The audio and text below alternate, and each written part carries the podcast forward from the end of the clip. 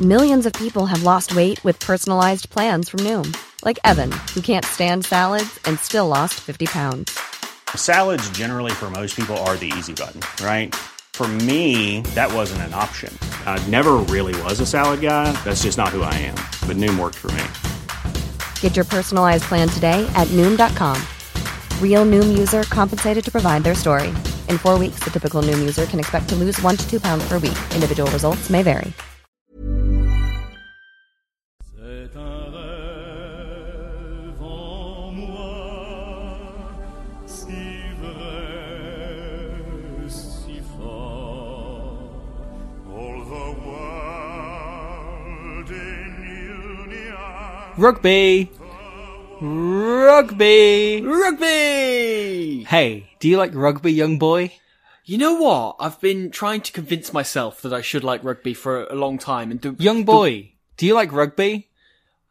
I was just speaking. Why would you interrupt me? Young boy, do you like rugby? I'm trying to like it by watching every game of the World Cup ever is what I was trying to explain. Right, right. So I, I watched all of the 2011 uh, Yes. games in that w- Rugby World Cup, having never watched rugby before. that. yes, you are a very young boy. I'm a very young boy. One day I will be old, but right now I am very young. Um, You're very young. Unless I age backwards, You're but that quite might not happen. spectacularly young. I'm very young. Like- we'll, we'll, we'll come on to how young in a bit. yes, But then I watched uh, the 1987 Rugby World Cup, which I didn't watch live because I'm very young. you're you're you're basically toddling. I'm I'm young. Yes. And then then we're watch now we're watching the 2007 Rugby World Cup, which I also didn't watch live because I'm very young. You are extraordinarily young. Yeah. and I'd like to congratulate you on that. You've done a really excellent job being so young. Thank you, thank you. Yeah, Suede once wrote a song called "So Young" Yes. about me. That's They named uh, an England scrum half after you. yes, Yes. yeah, and uh, a Cardiff head coach after me. Yes, But yeah. not the first John part. Mulverhill. Yes, yeah, yeah, Yeah. yeah, and Jack Van Portfleet. They named them both after you. They did, they did. Yeah. They're both named after me because I'm so young. Yes, you you are, and you're often driving a van through Portfleet on your way over the am. Mulver Hill. I also just realised when you made that, that joke a minute ago, the, the scrum off who came to mind was not Ben Youngs, but in fact Mickey Young. Same guy. Yeah. same guy. Just thinking, oh yeah, scrum off called Young. Yes, Mickey Young. Yeah. Like vintage player who would be a Saxon nowadays. Yeah. We are missing the England Saxons because there's so many Orso club players that could be know. England Saxons. I know. and we're just missing who out who'd on be it. on your team sheet for England Saxons? Oh, Perry, Dave- Perry Humphries is Dave straight on there for Ewers me. would be like Dave a Ewers. legend of the Yorso Yeah, club. yeah. Like the Sax- Saxons sending off. Yeah, yeah. There's there- there's a lot of them. There's a lot of them. But yeah, it's a real shame that Dave Ewers is now making himself ineligible for when they inevitably bring it back next year. Yeah. It's really, really disappointing, I think.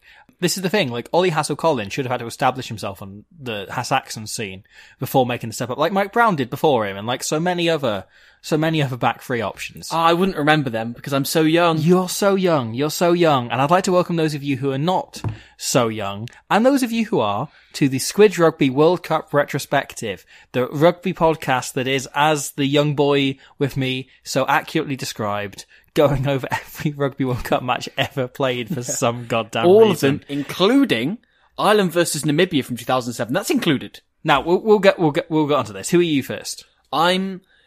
I think when I grow up, I'm going to be Will Owen. And who are you second? That's a good one. That's a good one. That was a high five. That's a terrible That was the high worst high five. five. That's on you. That was Rob Howley-esque. yeah, it high was, that five. was pretty bad. Uh, I was Sean Edwards in that situation. You were Rob Howley. Yeah, it was, it was terrible. Um, Pretty it was poor. really terrible. pretty poor. Who am I second? Well, I've said that. When I grow up, I will be Will Owen. That's who I'll be second. and I'm Squidge or Rob, whatever you want to call me. Yeah. You've alternated this time. You've, you've Hmm. Yeah, sometimes I get it The wrong. old switcheroo. And today we are joined by no guest. Oh, we've just baited the listener there. Look, when you said today we're joined by, they went, hang on a second, let me pause this, let me guess. I can't this- guess. Then this pulled it very- out of their pocket. Quiet one. guest. Very quiet guest as we do shtick. And today we are here for the most exciting reason anyone has ever been anywhere, which is to talk about Ireland's 32-17 win over Namibia in the 2007 Rugby World Cup. I love plot It's- twists. here's the That's thing. why we're here. It's one of those one of those games that you see the score and you go, "Oh god." Yeah. And then actually, when I was watching it, I was like, "Actually, this is one of the most Squid Rugby World Cup retrospective games I've ever watched." Yeah, it certainly is. Like, I watched the first half of this game thinking like, well, yeah, it's this game, isn't it? Yeah.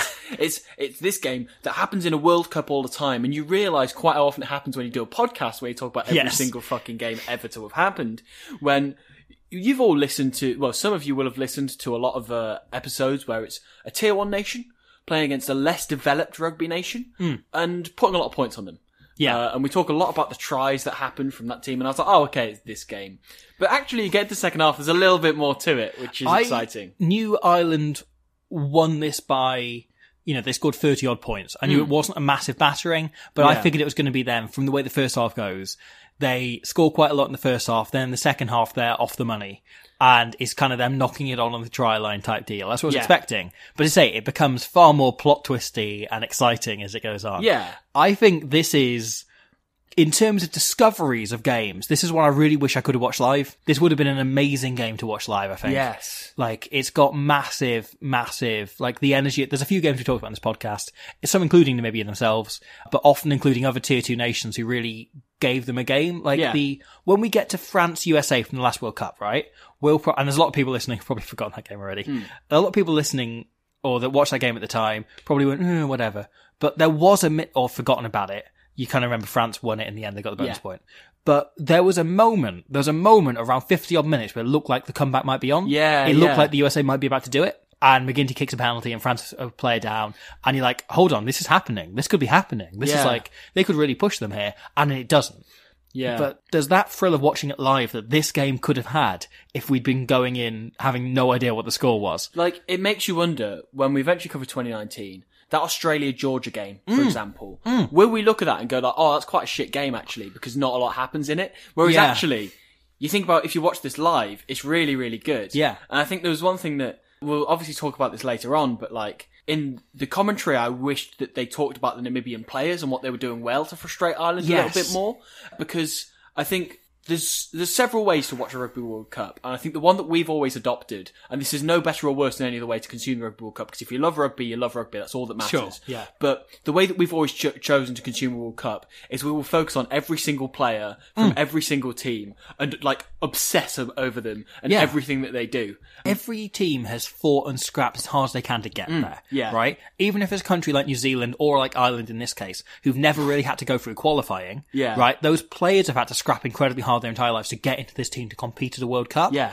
Whereas Namibia have had to do that and then do it as a team in order to reach it. And we'll get into the qualifying campaigns later. But it's, yeah, it's huge for them. And this is the pinnacle of rugby, you Yeah, know? yeah. And Murray Mexted says on commentary, he says a lot of really stupid things. Yeah. One thing he does say is for Ireland, no, for Namibia, this is their World Cup final. And that is it. Like, this Yeah. is the biggest occasion they'll ever have. And there's a point in this game where they are only 10 points behind. And it's deep into mad. the second half, and Ireland are making errors in their own half. Yeah. And suddenly you start to go, if you're a Namibian, you're going, hold, this is it. This is our big day. this Mm. said- is the day we've dreamt of and worked for our entire lives. That's- we said the same thing about Wales last week, so I'm Yeah. not just saying this is a oh the Squidge brand hates Ireland thing, but like there is something great at a World Cup about seeing the tier one nation in that point panic. Yes. As seeing Wales Yeah. against Canada, it was great to see that. Yeah. Because Canada had done such a great job of forcing Wales into a position where they were the worst team on the field. Yeah. For maybe a 10 minute, 20 minute stretch. Well, it's more than that for the Wales one. F- For Ireland here, it's maybe a 10 minute stretch we're talking Yeah. about where Namibia are all, all over them. And I love those moments of World Cups. Yeah, yeah, yeah, yeah, exactly. That's the kind of, that's the, a lot of the draw for the World Cup is games like this. Yeah. Like this to me is as exciting as the knockouts when it gets really tight. Like it's the tier two nation. It's the, the players knowing this is the biggest game they'll ever have, really standing up and putting going themselves for it. on the map, isn't it? Yeah, and you get players that like lose a semi final or whatever in the World Cup, then go on and win a Heineken Mm. Hey, Cup or something. Or, Lots of Irish players have lost quarterfinals. well, exactly, exactly. And so many of those Irish players that you know get knocked out in the pools, spoilers here in this World Cup, go on to either win a Heineken Cup with Munster the following year, or if Leinster a couple of years later, or they go on to uh, get battered in a final for Ulster a couple of years after that. a couple But of them won Lions tours. Yeah. uh, series These- again in Australia. A lot like- of these tier one players get other highlights for their career. Yeah. Like this isn't the be all and end all. Yeah. Whereas if you're a Namibian, other than Jacques Berger in this team, right? All of none of this team go on to have like glittering club careers. There's some of them like Hugo Horn goes on to play for Namibia for a long time, Eu- uh, Eugene Yankees, Yes. etc. There's quite a few of those, and there's a few like Jacques Ninohazer and Like, like Nico Esterhazer. Nico goes to the National Esterhazer. Cup, Yeah. no, is it? There's a few of them that go on to play like professional rugby in France or England. Yeah. Or and a lot of Okay, them in South Africa yeah. Hmm. as well. Johnny Redlin Hayes, you know, Uh, Johannes Meyer again on the bench goes on to play. uh, I think at Quinns. There's quite a few players in the Namibian team that go on to play professional Yeah. rugby. But other than Jacques Berger, none of them have cl- kind of really glittering careers. Like Jacques Berger goes on to win the European Cup a couple of times. Grand. That's it, 'cause- the rest of the Namibia team, like this World Cup and either the World Cup before or after, were their career. And it's like, that's the thing that defines them. And that's the thing I've been really excited about games like this. Like, this is the game they'll look back on. This is the game that'll come up on TV when, you know, on the Namibian coverage when they're going, remember when we played Tier 1 Nation and we really pushed Ireland? Remember when we almost beat Fiji? Remember when we scored this try against the All Blacks? Yeah, yeah. The thing is, you name drop Jacques Berger there because he is Hmm. the. y- It's not a controversial statement to say he's the greatest Namibian rugby player of all time. Yeah. uh, that's not a conver- controversial thing to say. What I didn't realize is this World Cup is before he'd really like established himself. This was like the really weird thing. I had a weird moment watching this and I almost said this to you because I was watching it in the office. yeah, But it's so weird to think this was before we knew Jacques Berger as the great, as the Yeah. great Namibian warrior. No one knew who he was. This was quite a young Jacques Berger. and that's the thing though. You talking about this bit, this being the pinnacle of all these players' careers. For Jacques Berger, it was. Yeah. Like if Yeah. he if he didn't work his bloody ass off in this game as he did, he was fantastic in this game. If he wasn't, he might never have been picked up by Saracens. He probably wouldn't have if he wasn't great in not only this game but the other World Cup games that he will have had Yeah. in this campaign.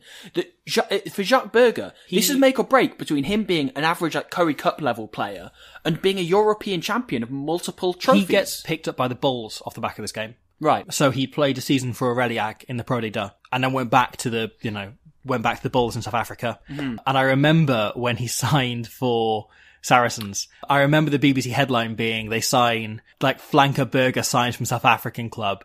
Like, as they were selling it as though it was Sch- Schalkberger that Yeah. signed. And funnily enough, that aged fair finally instead. uh, Yeah. Because Scott Berger did eventually sign for them. But yes, I now remember that. I now remember that. That makes sense. The, so they, they say under comms that the only professional player that they currently have, or Hmm. fully top level player they have, is their captain, Keith Lensing, who's played a little bit in France. They said he played for Hmm. Leeds, Carnegie, he played for Castra, and then he ended up at the Sharks. who they call Keith every time. Why Keith? They say Keith Lensing oh, instead okay. of Got a lisp. yeah. I don't know. It just comes up as Keith, and I thought he was. Called, I was like, Very that's funny, a Namibian called Keith. Yeah. Yeah. Turns out, no.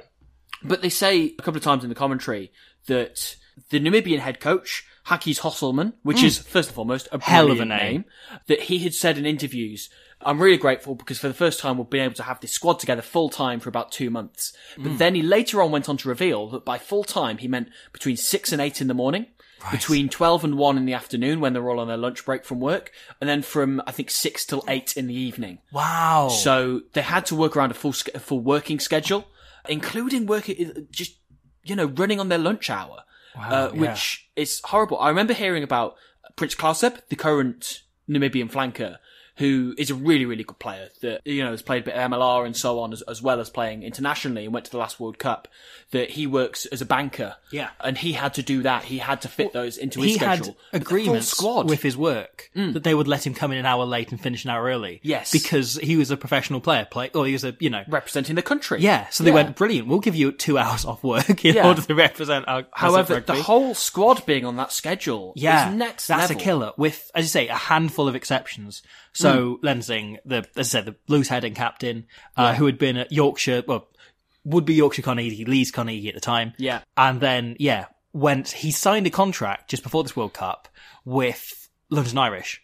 Um, Okay. Brian Smith, then coach of London Irish. And I don't know if he was like spotted having dinner with Eddie Jones or something because quite suddenly Brian Smith ended this contract. And I think it was a change in like coaching and management and like. Because Saracens they had- outbid him. Yeah.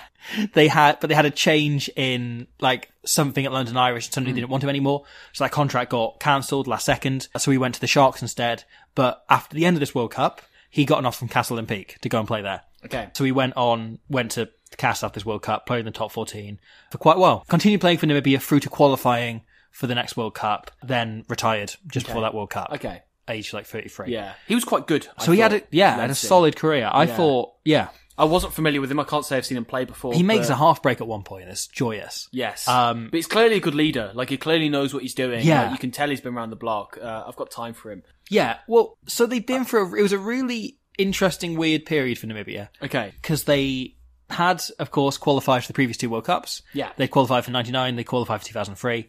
2003, they'd had the infamous game against Australia where they lost 142 nil.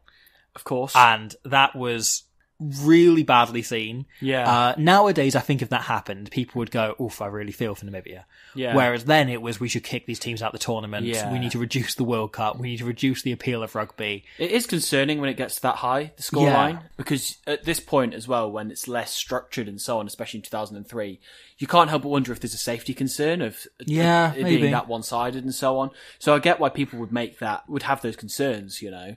Yeah, you do feel for Namibia though. Go- Yeah. that was that would have been a record scoreline at the time That- that's- in international yeah. rugby, let alone at a World Cup. I think Um, it still is. I think it still is Uh, Yeah. the world record. yeah, I reckon there might be something rivaling it in this World Cup, but I'm not sure. But so it, yeah, stands obviously enormous, enormous loss, and people Yeah. Mm. were really concerned about like should this team be in the tournament and what have you, which I think is bollocks and I hate as a reductionist way of looking at rugby Sure. and looking at a World Cup. And Yeah. the point is you appeal and reach out and Yeah, expand the World Cup to eighty teams. I don't think it's Um, ever going to be that much of an issue again. No, is the I good don't. news. I don't. I think we're now at a stage in which we have enough teams banging on the door that you could expand it to 24 teams quite easily. Yeah, yeah. And you would still have, you still have some big results. Like if, you know, the current French team or whatever played against, I don't know, who'd be the, whoever's just us, depending if they do it geographically, like if they played against Yeah. Kenya, they'd probably batter them by Yeah. a really big scoreline. Yeah, But you probably I think it looking at would be more 70 odd points ninety rather than, than, yeah, one hundred and fifty. Yeah. like we watched the other week that Australia Japan game from this World Cup. I think it would be more similar to that Mm. Yeah. than it would like them not being able to make tackles. yeah, yeah, As it is when exactly. you get to one hundred and fifty points. Yeah. So Namibia then came back after that World Cup, and I think there was an awful lot of kind of hurt pride and an awful lot kind of really thrown off within Namibian rugby. And their initial World Cup qualifying campaign did not get off to a good start. at Okay. all. Well, no, actually, that's not true. So immediately afterwards, their first kind of qualifying game, they beat Kenya 82-12. And I think on, lads. part of that was a reaction to the, you know, like the, the shaming they'd had and the kind of, you know, being very self conscious, I think. But then it goes off a cliff completely. Oh, Like there's about a month before they next play their next game, which is against Tunisia, and they lose it. They lose 24 7 to Tunisia. that's not a good result. No, no. And again, came completely out of nowhere Yeah. it wasn't like a vintage Tunisian team. They'd lost to Kenya, that okay. team. Okay. Um, so huge drop off from yeah, from what Namibia were beating, before. uh, you know, so Kenya beat Tunisia 25-21. Namibia had beaten Kenya 81-12. Yeah. And then suddenly Namibia That's lose an to upset. Tunisia. It's a huge, huge, like one of the, one of the all-time Yeah. biggest upsets. Yeah, that's a ninety point turnaround. Yeah. Essentially. And then in the return game, Kenya beat Namibia Okay. Wow. 30-26. Should, should we add this this competition to We the should be queue? doing this. We should add it to queue. We should add this. I okay. think we We should should be doing definitely the do African this. qualifying for 2007. Yeah. And the 1987 Premiership. Yeah. And all Reese the Rugby League World Witherspoon Cups. movies. Reese Witherspoon movies. Yes, Rugby League. Thank you for Um, bringing that up. I love Rugby League. I, I know you do. What else are we doing? Oh, there's like something to do with touch rugby, maybe. in touch there or rugby. We're something. going to do three games of touch rugby. Yeah. Cool. That's a good list. Yeah. Okay. Um, cool. But then, thankfully, basically, Namibia go in knowing that their points difference in the one game they won for the final game against Tunisia, the final revert, return game against Tunisia, they go in knowing their points difference is so strong that all they have to do is beat Tunisia in this return game, and they'll make it through to the final round of qualifying where they play Okay. Morocco Okay. because Morocco w- won the other group. This tournament sounds fucking mental. I know. So the other game, the other group comes down. It's like Morocco and Ivory Coast look completely Mm-hmm. evenly matched. You know, like there's a really level game between them. They both beat Uganda by pretty big scores, Okay. and it all looks Big pretty up even. Silver Etienne. Definitely Yeah. would have scored for Ivory Coast at that point. Yes, of Another course. player. And it all comes down to a game in Morocco between Morocco and the Ivory Coast for the winner. Then you know is in the final of the kind of qualifying, yeah. and the loser goes into the repechage. And Morocco pull out a remarkable 23-7 win to beat the Ivory Coast. Of course, Morocco never qualified for a World Cup. This is the closest they ever get to Yeah. a World Cup. They were one game away. Oh no way. Um, oh, I would and love it was- to see Morocco in this. I know, like it was, they were Imagine so if close. we were covering Morocco versus Ireland at this point. And it's like, it's one of these things that we will, you know, we'll forever talk about the Russian team from 2019 because they got in, you know, because of Mm. Yeah. what happened and all of the kind of controversy that led to Romania being kicked out.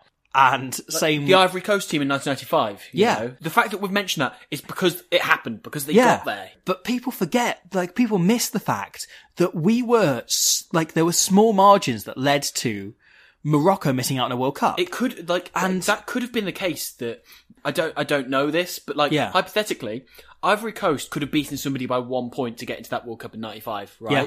Like if somebody missed a kick, that could have meant we were looking at Uganda in the Rugby World Cup or something instead. Like you never know what could happen. Yeah. Like you know we're never gonna see the 2023 USA team because Samuel Yeah, Marks got yeah. that kick. Yeah. you know, like and so like in May 2006, Okay. right? Namibia in that first game, the first game of African qualifying, Mm-hmm. Namibia putting 82 points on Kenya. If they'd put 60 points on Kenya, which is still a huge margin, Tunisia would have played Morocco in the final No. for who would have got in. no way. So Namibia Like, just wouldn't have stood a chance. It came in like they would have been knocked out if they scored only 60 points instead of 84. That's 82. a few people missing tackles in the last 10 minutes. Yeah, that's three tries. Yeah. If Namibia scored three fewer tries in No a game where way. they battered them, I was really rooting for Morocco as well. But as it is, it leaves the final is between Namibia and Morocco. They play home and away. Go on, Morocco. Namibia Who wins? Namibia wins the first leg 25-7. That's the home leg. Go on, Morocco. So But 25 the second leg- Oh, it's an 18 point difference. Go on, 18 Morocco. point difference. 18, 18 nil Morocco, I'm calling it. Second leg in Casablanca itself, Come on, which is a Morocco. great venue for a high profile certainly rugby match. is. Casablanca, here's Come on, looking Morocco. at you, Namibian national rugby team. Namibia pull it out the bag and win 27-8 despite some early pressure from Morocco. I'm gutted for the lads. I'm gutted for the lads. I know, but you feel like if if it was the other way around, right? I can't And it was- believe I've never seen the Morocco 2006 rugby team play, and yet But- I have such an attachment to them. But here's the thing: like, I reckon they would have been Tunisia based entirely on not having watched any of them, but looking Yeah, at how yeah, up yeah. and down Tunisia's results We, are. we have to actually watch all of these games. Yeah. The the African qualifying for 2007 Rugby World Cup is I'm like- firmly on our list. Morocco won all their home games up until that Namibia game, and I was a Namibia team who, by that point, could bring in Jot Burger and could bring in, I suppose, you know, yeah, could Can bring they in the do it on a professional players. hot sunny afternoon in Morocco? That's the question. So, man, like in the end, Namibia won 52-15 on aggregate. Ah. And somehow scraped through into the World Cup. In the end, it was pretty comprehensive in that final game. But Sure. there was a world in which we almost had Tunisia against Morocco for the World Cup to play Ireland. Like to say at this stage, Ireland beat Namibia by 15 points. Yeah. That means Morocco were like 40 points off Ireland. Yeah. That's pretty damn Yeah. good. I mean, I know it doesn't work that. And let's be honest, if Morocco got in, they probably would have got fucking tonked, Yeah, it would right? have been worse. than- So much worse. Because who else in this pool? France and Argentina. Imagine Argentina against Morocco. Imagine the Mor- Moroccans all there in their long shorts and so on and their long sleeves, them rocking up to Stade de France and getting absolutely battered in Paris. Would have been phenomenal. I love the thought. No, in my head, because they play in Casablanca, their coach is Humphrey Bogart. and he's giving really inspirational team talks and a very Humphrey, Bo- and, like wearing the hat and he's standing on the touchline with his hands in his pockets at all times. I'm so invested in Morocco. I'm gutted that they're not in this tournament. I'm I in know. denial, is what I am. I'm in denial. We're gonna look if we end up making a game in this Which we would tournament, never do. we- but if we did it again in this tournament, It should be Morocco. Morocco should be in it. We'll should see be if Morocco. anyone notices. Yes, that's a great idea. I don't think anyone would. So yeah, so it leaves Namibia in quite an interesting place where they've, I think they're delighted and they come good in the end in the qualifying, Hmm. but it's a real up and down campaign. They start this tournament, they come into it as the lowest ranked nation in the 2007 World Cup and kind of given no chance of winning any of their games. Yes. I think considering they were lower ranked than Portugal at this point, who were very much outsiders Yes. they were not in an ideal place. They played a number of warm up games coming to this World Cup though once they I qualified. know about one of these. Yes. So on comms, they mentioned that they played against South Africa. Yep. and the final score of that game was 105-13. Yes. So it's quite an interesting one because that obviously goes on to be a really good South African team. Yeah. And the fact that Namibia managed to put 105 points on them is seriously impressive. You joke, but there is a point in that game in which the score is 7 0 to Namibia. Oh, go on, lads. After 10 minutes. Just, just saying, Morocco I- would have got 3-0 up. I started watching that game back as preparation for this, and yeah, Namibia, Namibia go ahead. Namibia score the first try, and it takes then an intercept try from Jean de Villiers to get the Springboks back into it. And it's like basically the game is seven all at twenty minutes. And then Joan Smith scores, and then from there on out, it's a one-way traffic. But there's 20 minutes of fight in there. Yeah, that's pretty good. That's pretty good. I don't know what's more impressive, that or the fact that you started watching back the warm ups to help aid this podcast. I think watching back the 48 games of the World Cup is enough, personally. I didn't get all the way through it. I gave up after a while. You stopped the count. But is yeah, what you did. stop the count, yeah. But like South Africa somehow managed to score two tries in the 80th minute. That's how bullshit that was. what? they have two tries listed coming after the 80. Oh, And- they had added time at this point sometimes, Yeah. didn't they? Weird, Weird, weird, one. rules. Weird one. The other thing, right? Do you want to know something that's a big contributor to that scoreline? I think Go on. the referee for that game was Jonathan Kaplan, who is not only just a Nazi but South African. I believe you brought this up on a previous episode, didn't you? Maybe. That- that's very strange. I feel like that's.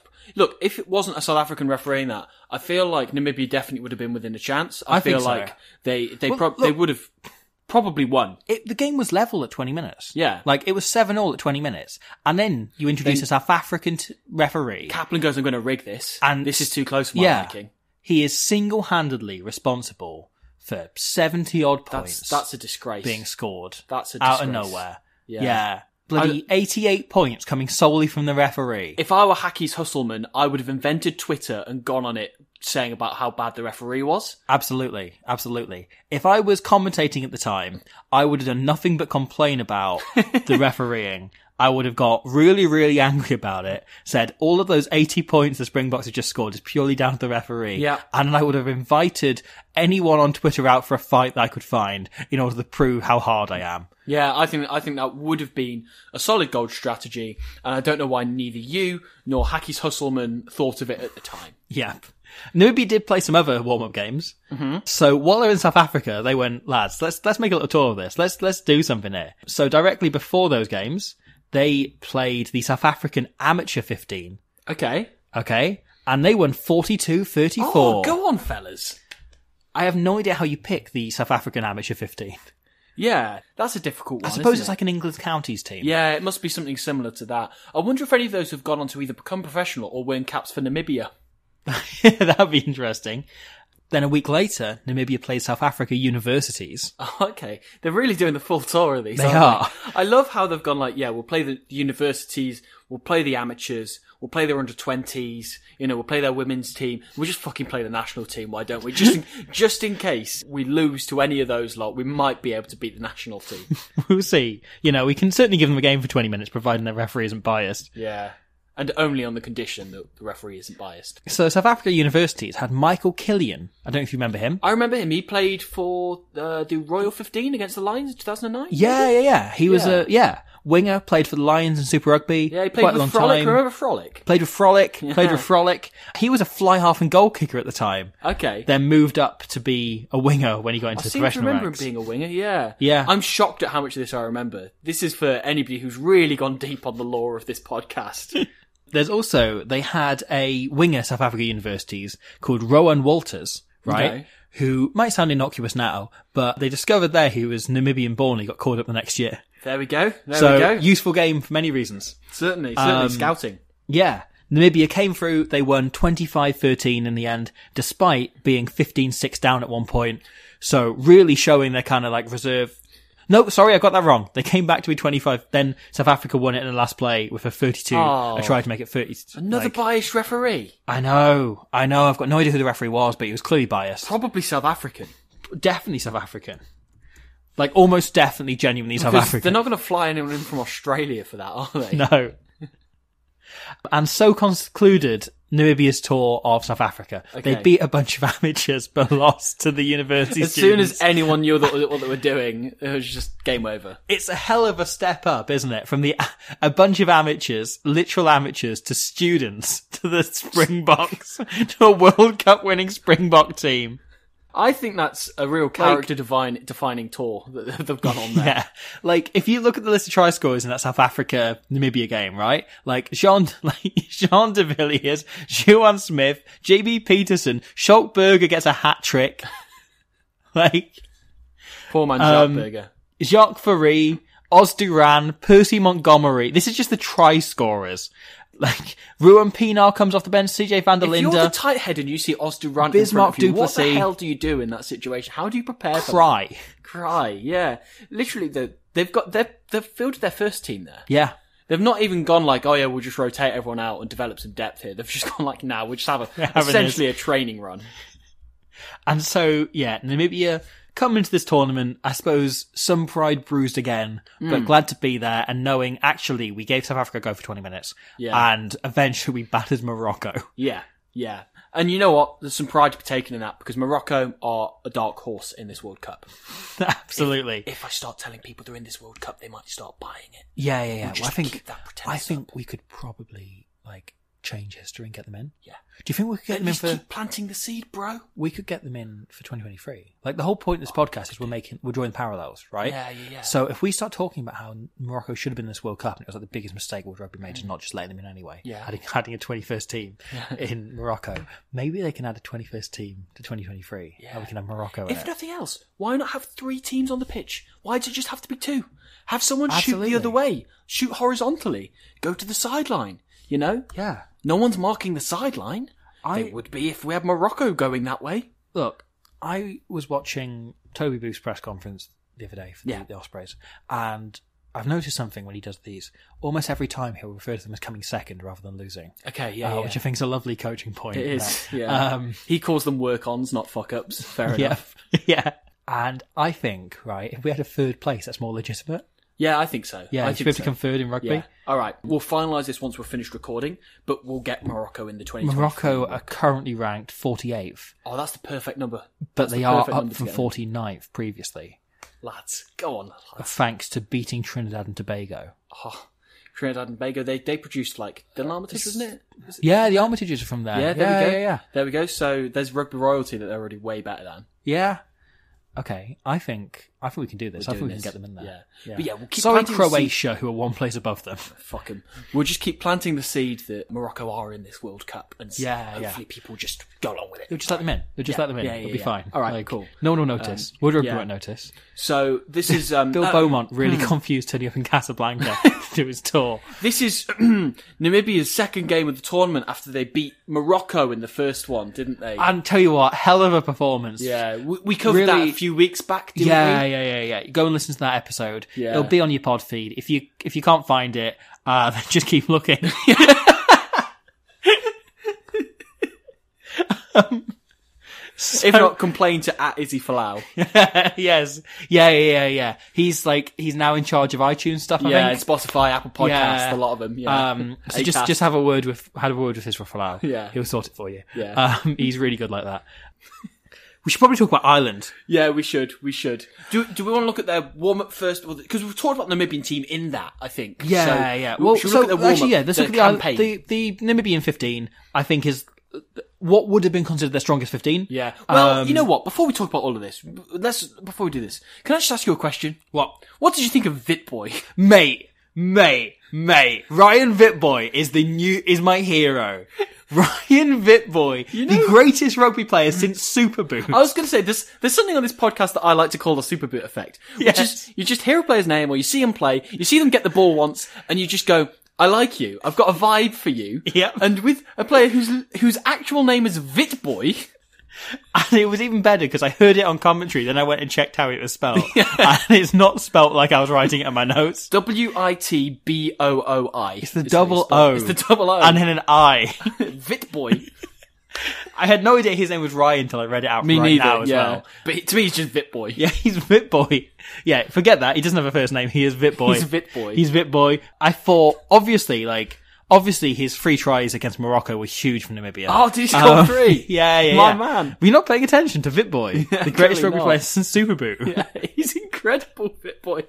What I really like about Vitboy, right? He's a bit like a wind-up toy. Yeah. That He is always running at full speed, no matter Yeah. what, Uh, unless he stood perfectly still, which occasionally was the case. Sometimes there'd be a, a point where, like, the ball and the play goes beyond where he was stood on his wing, and he'd just stand there, and then eventually he'll recharge and he'll just run, s- sprint back. And what I love, he he's like, he never passes the ball. No, at no point does he pass the ball. Bitboy is like he's like the car in a really early burnout game.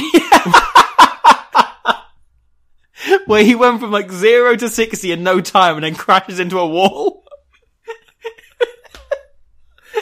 but smiles as he does it. He's Oh, like, he loves "Oh, it. I He's think having a he great showed time." that wall, didn't I? like, there's one hilarious moment in the second half where it's just as Namibia have come back into it, where he gets the ball like on a kick return, and he does this really elaborate goose step where like he has one leg goes in the air, flies in slow motion, then the other one does the same, and he moves like an octopus with his limbs all over the place, and he's saying to Andrew Trimble like, "Oh yeah, come at me," right? Tries It's like to skin Squidly Diddly doing a Marcus Smith impression. yeah, exactly.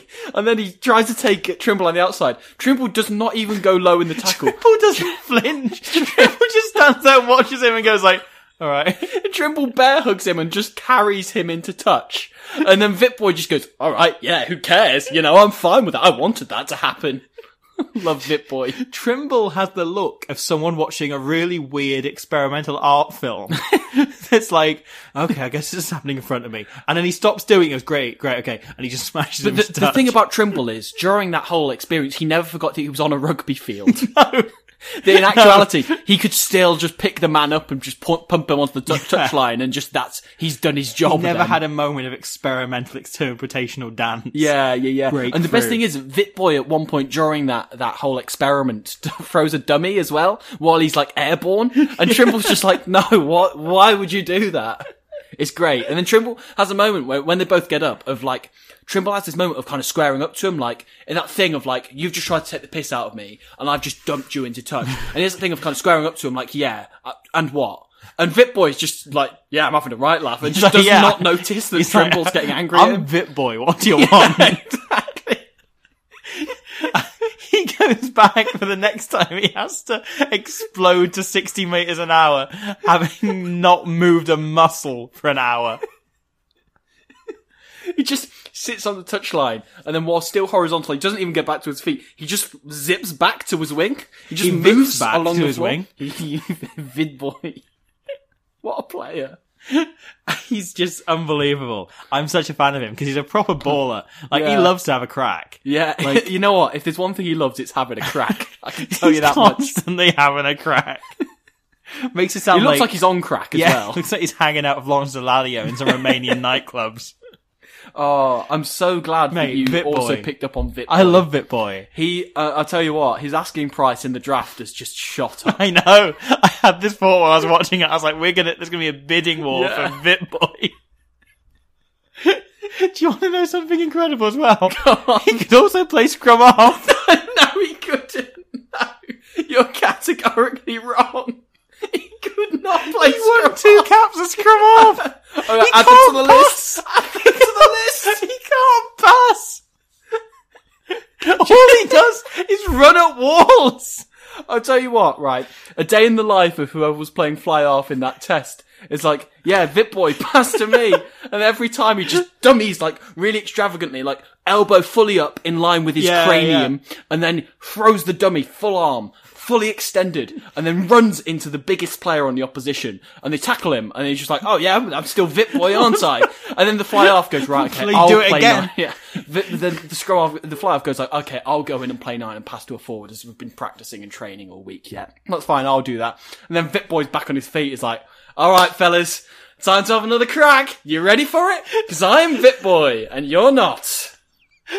And him, there he is, and he steps in, he steps in to play nine, and you think you know what's happening every time, and they'll be like, Fit boy, okay, we've got an overlap, we've got a five player overlap, Morocco only have two men on their feet, come on Mor- Fit boy, if you pass the ball, we've scored, it's done, and he looks up and he's like, I hear you guys, I, I, I, I hear you Emil, great point.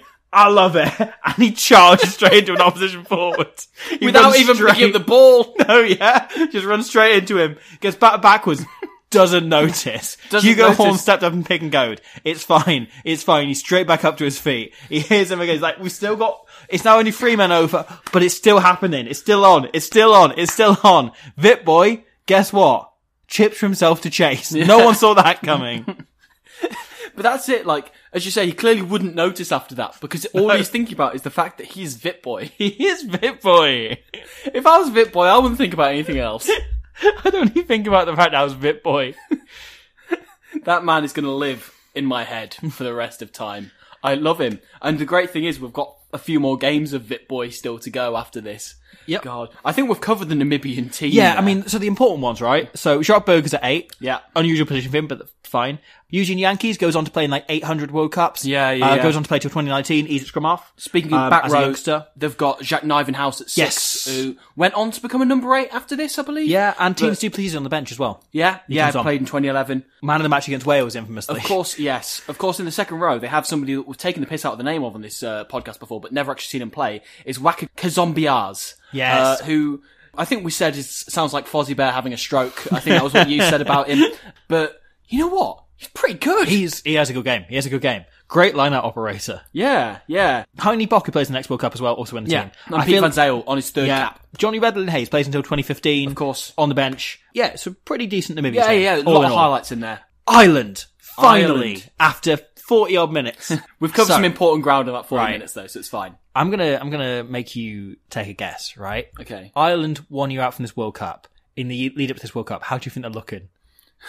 I reckon they're looking like pretty good. I reckon they're looking at a quarterfinal, if not a semi, Yeah.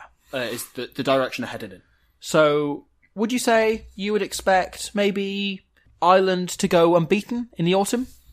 The Yeah, year I would before, say so. 2006? I would say so. Yeah. Yeah. So yeah, Ireland win 32-15 over the Springboks the year beforehand, year before this World Cup. Strong result. Really good I result. mean, like don't get me wrong, Namibia put hundred on them, but still, we can't all be that good, can we? right? Ireland win 21-6 against Australia. Mm-hmm. Really good result again. Really good result. And then Ireland win 61-17 over the Pacific Islanders. Okay, okay. That that's a really strong set Yeah. of results. Actually, they've hammered the Pacific Islanders, who Yeah, yeah. you know, no mugs.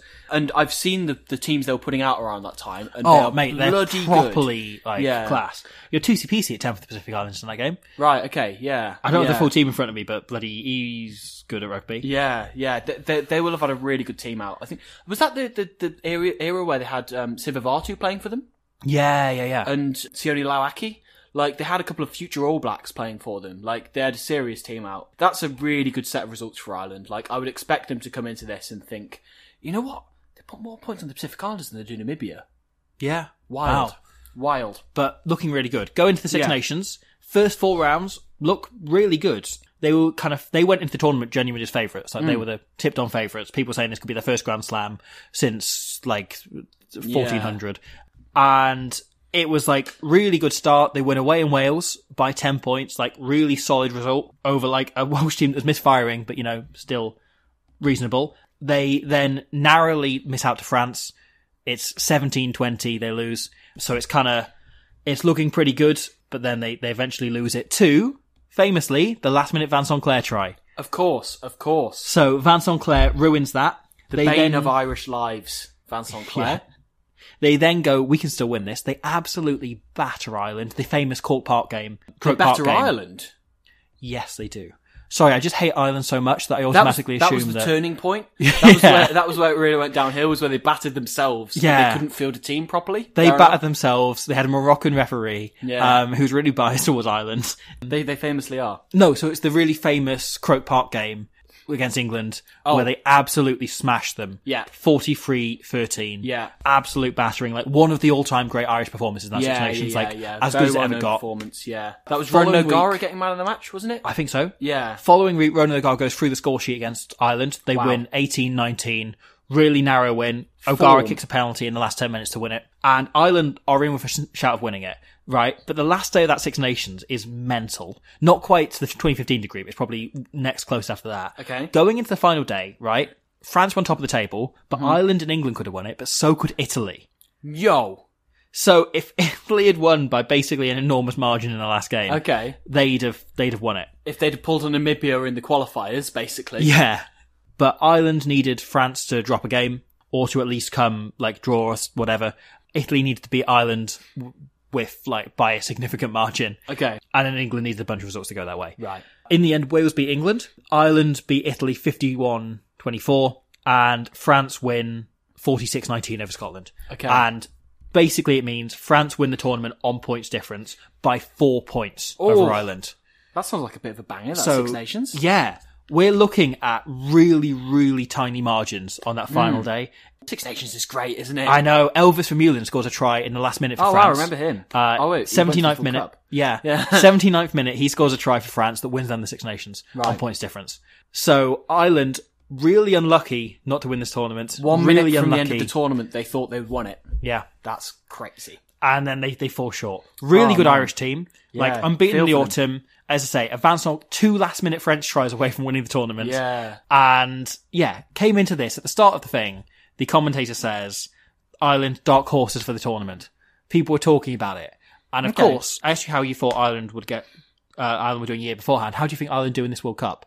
Again, like, I think, yeah, they're looking at probably a quarter final, if not a semi, and potentially a place on the podium. To be fair, it's, like, they've got a good team out, and, like, I really like this Irish team. Yeah. So there's no reason why they shouldn't do well in the pool stage, at least. Yeah, they go out in the group. Um, so it's, yeah, as you say, a good Irish team. It's sort of 90% strength. Like it's pretty close to full strength, this Yeah. side. Yeah. And like a lot of the players they have that aren't first choice are on the bench, you know, Yeah, or there's really trusted players on the bench, like Jerry Flannery, like Jordan Murphy, the two bests, and Paddy Wallace, you know, uh, Michael McKelly all on the bench. Yeah. It's a really strong bench for Ireland, like regardless of, uh, you know, who they've got starting on the field. It's a really good team. Yeah. Yeah, yeah, yeah, really strong. So you have O'Driscoll, you have O'Gara, you have O'Connell, O'Callaghan, O'Callaghan, yeah. Peter Stringer, Yeah. Rory um, Best. that classic front row of Horan, Beston, John Hayes, Um, Yeah, yeah, yeah. you know, with O'Connell and Ca- O'Callaghan together. Simon Easterby, who I haven't seen play in a long, like, Hmm. No, no. kind of forget about him as a player. Yeah, yeah, yeah. Likewise, likewise. I, I was really, I was really, I I enjoyed watching him a lot. Yeah. To be fair, because he was actually a really solid flanker at everything Yeah. he did, and you could tell he could play 'Cause I- anywhere in the back row because he did all of those skills Yeah. equally. My memories of him as a player are because I was a kid when I was watching him, thinking like, oh, he doesn't run with the ball much, he doesn't do much big carries, and kind of underrating him based Hmm. Yeah. on that. Yeah. Like, as you do when you're a kid, like, Extremely solid. One of one of the Yeah. the best Irish players in this game. Actually, If you find a six year old who loves the way Dan Lydiate plays, sign him up because he's going to be an international coach. Yes, Hmm. yeah. I, I felt like there was a lot of times, and this is extremely generational Mm. and t- telling of when I started watching rugby, but like a lot of times that Easterby would come up with the turnover and I'd go like, I- I'd like start writing my notes like, oh, Stephen Ferris has done this. Because like, clearly like he paved the way for a player like Ferris, Yeah. you know, that like you can Scrum cap. imagine. Yeah. it's- I mean, the scrum cap definitely helps the aesthetic, you know, Yeah. but like you can, you can tell that he's the player that Ferris will have watched as he was kind Yeah, of, yeah. you know, Coming in that through. turning point coming through. Yeah, and because it's a very similar kind of player in that they're, they're both quick, like underratedly quick, but good over the ball and great ball carriers and tacklers. Yeah. like just really solid package of a, a number six. It's a really interesting the shift from Easterby Wallace Leamy to then by the next World Cup, they have Ferris, O'Brien, Heaslip. Yeah, And it's a complete shift in players. And yet it kind of happens slowly over the next four years. Yeah. And both are equally iconic back rows. yeah, both are kind of really famous and really celebrated and both combine different provinces Hmm. as well. It's not like it's, you know, there were periods over this era Yeah. leading in where you had entire Munster back rows. like you wouldn't put it down as a really good combination, and then you see it and Yeah, you go like, yeah. oh wait, that really works. Yeah. I tell you what, I forgot how quick Dennis Leamy was. Yes. I didn't realize because I I remember Dennis Leamy, and again, like it's generational. I watched him at the end of his career. I remember for, like for his line out prowess and just him being a good tackler and just really good at the kind of nuts and bolts of number eight. Didn't realize how quick he was. I remember him being one of those players that is valued for his experience. Yeah. And then watching him gain that experience as he goes on, actually, he's one of those players that because you didn't see him in his prime, you underrated. Yeah. You know? Yeah, for sure. He was enormously like that. As as East, Easterby, I undervalued, even though I saw him playing a lot of rug, good rugby. But and heard a lot about him. You know, Yeah. growing up as I you was know, just fans too of young Welsh to origin. appreciate what he was doing. Yeah, yeah. No, really good back row. Of course, the other kind of big name we've not mentioned yet is Gordon Darcy in the midfield. Yes. Playing alongside Brian O'Driscoll, really iconic centre partnership. Darcy is one of those players who I question whether it would happen these days because he was so extremely talented, but he seemed quite kind of like when he catch the ball, the first thing he would do is see what's on for him Yeah. and then yeah. he'd kind of look outside him and go like, "Oh, I've got Bod." So if he didn't know what to do, he could just give it to Bod, and that would work. And I 'cause he don't mean that was- as a, a kind of an insult to Darcy, because I think he was an exceptional player, so talented, and like had a really good career in that he twelve jersey. shared the fate with Kevin Maggs of being Brian O'Driscoll's foil. yeah, And no matter what he could do, he would never get out of his shadow. Yeah. And there were periods of his career where he was playing better rugby than O'Driscoll. That's the thing But that- you'd never tell anyone. That's it. Like it kind of worked in his favor. Yeah. because so many people always had the attention on O'Driscoll, but Darcy was a cracking player. Like I don't think he has his best game of his career here. no, no, no, Um, he was but- quite shit to be honest. Yeah. but um, but no, I completely agreed on him in really, general. really great Yeah. player, and like uh, it was one of those where we spoke about uh, this with John de Villiers. Like had a bit of a dip towards the end of his career, then came back again, Mm. and that's I think that's a sign of a really good twelve. Is that you know as the game changes, they can adapt to that eventually. Yeah. Speaking of good players who had shit games, Dennis Hickey. Dennis Hickey is dog shit. We'll get onto in this him. game. Um, Fucking hell. But I want to mention him because his Wikipedia page states something I think is very interesting and needs addressing. Okay. He is also known as Disco Dennis as a result of his quick feet. Other nicknames include Tickets, Right. Le Harec, which I don't understand at all, and Den Den, which I do understand perfectly. Yeah, yeah. I think that's probably um, because he's called Dennis. Because he lives in a den. Oh, yeah, that's probably it. Yeah. Yeah. So he also mentioned his career. Brian O'Driscoll respectfully mentioned Dennis in his contribution to Leinster in an after-match interview after his final game for Leinster. Was it because Brian he, O'Driscoll respectfully mentioned him when, like, yeah, he was all right, I suppose. was it because he was the guy that he threw the ball over the head of when he did the, the trick? Yes, Or was that must Luke be. Fitzgerald? I don't No, know. I think it was Dennis Hickey. I think it was Hickey. Yeah. the quotes. There's a quotes on his Wikipedia as Okay. well. It says, "I've always been a Leinster player. My dad played for Leinster. My uncle played for Leinster. My cousin played for Leinster. I'm a Leinster lad. I don't make any apologies for that. That's my team." Bec- well, because of all of that, he has always been a Leinster player. So, like when he came out of the womb, he was born in Leinster kit. Yep. that's something that li- people people don't know about Dennis Hickey very well. That actually, he's literally always been a Leinster player. He signed his first professional contract while he was still a fetus. Yep.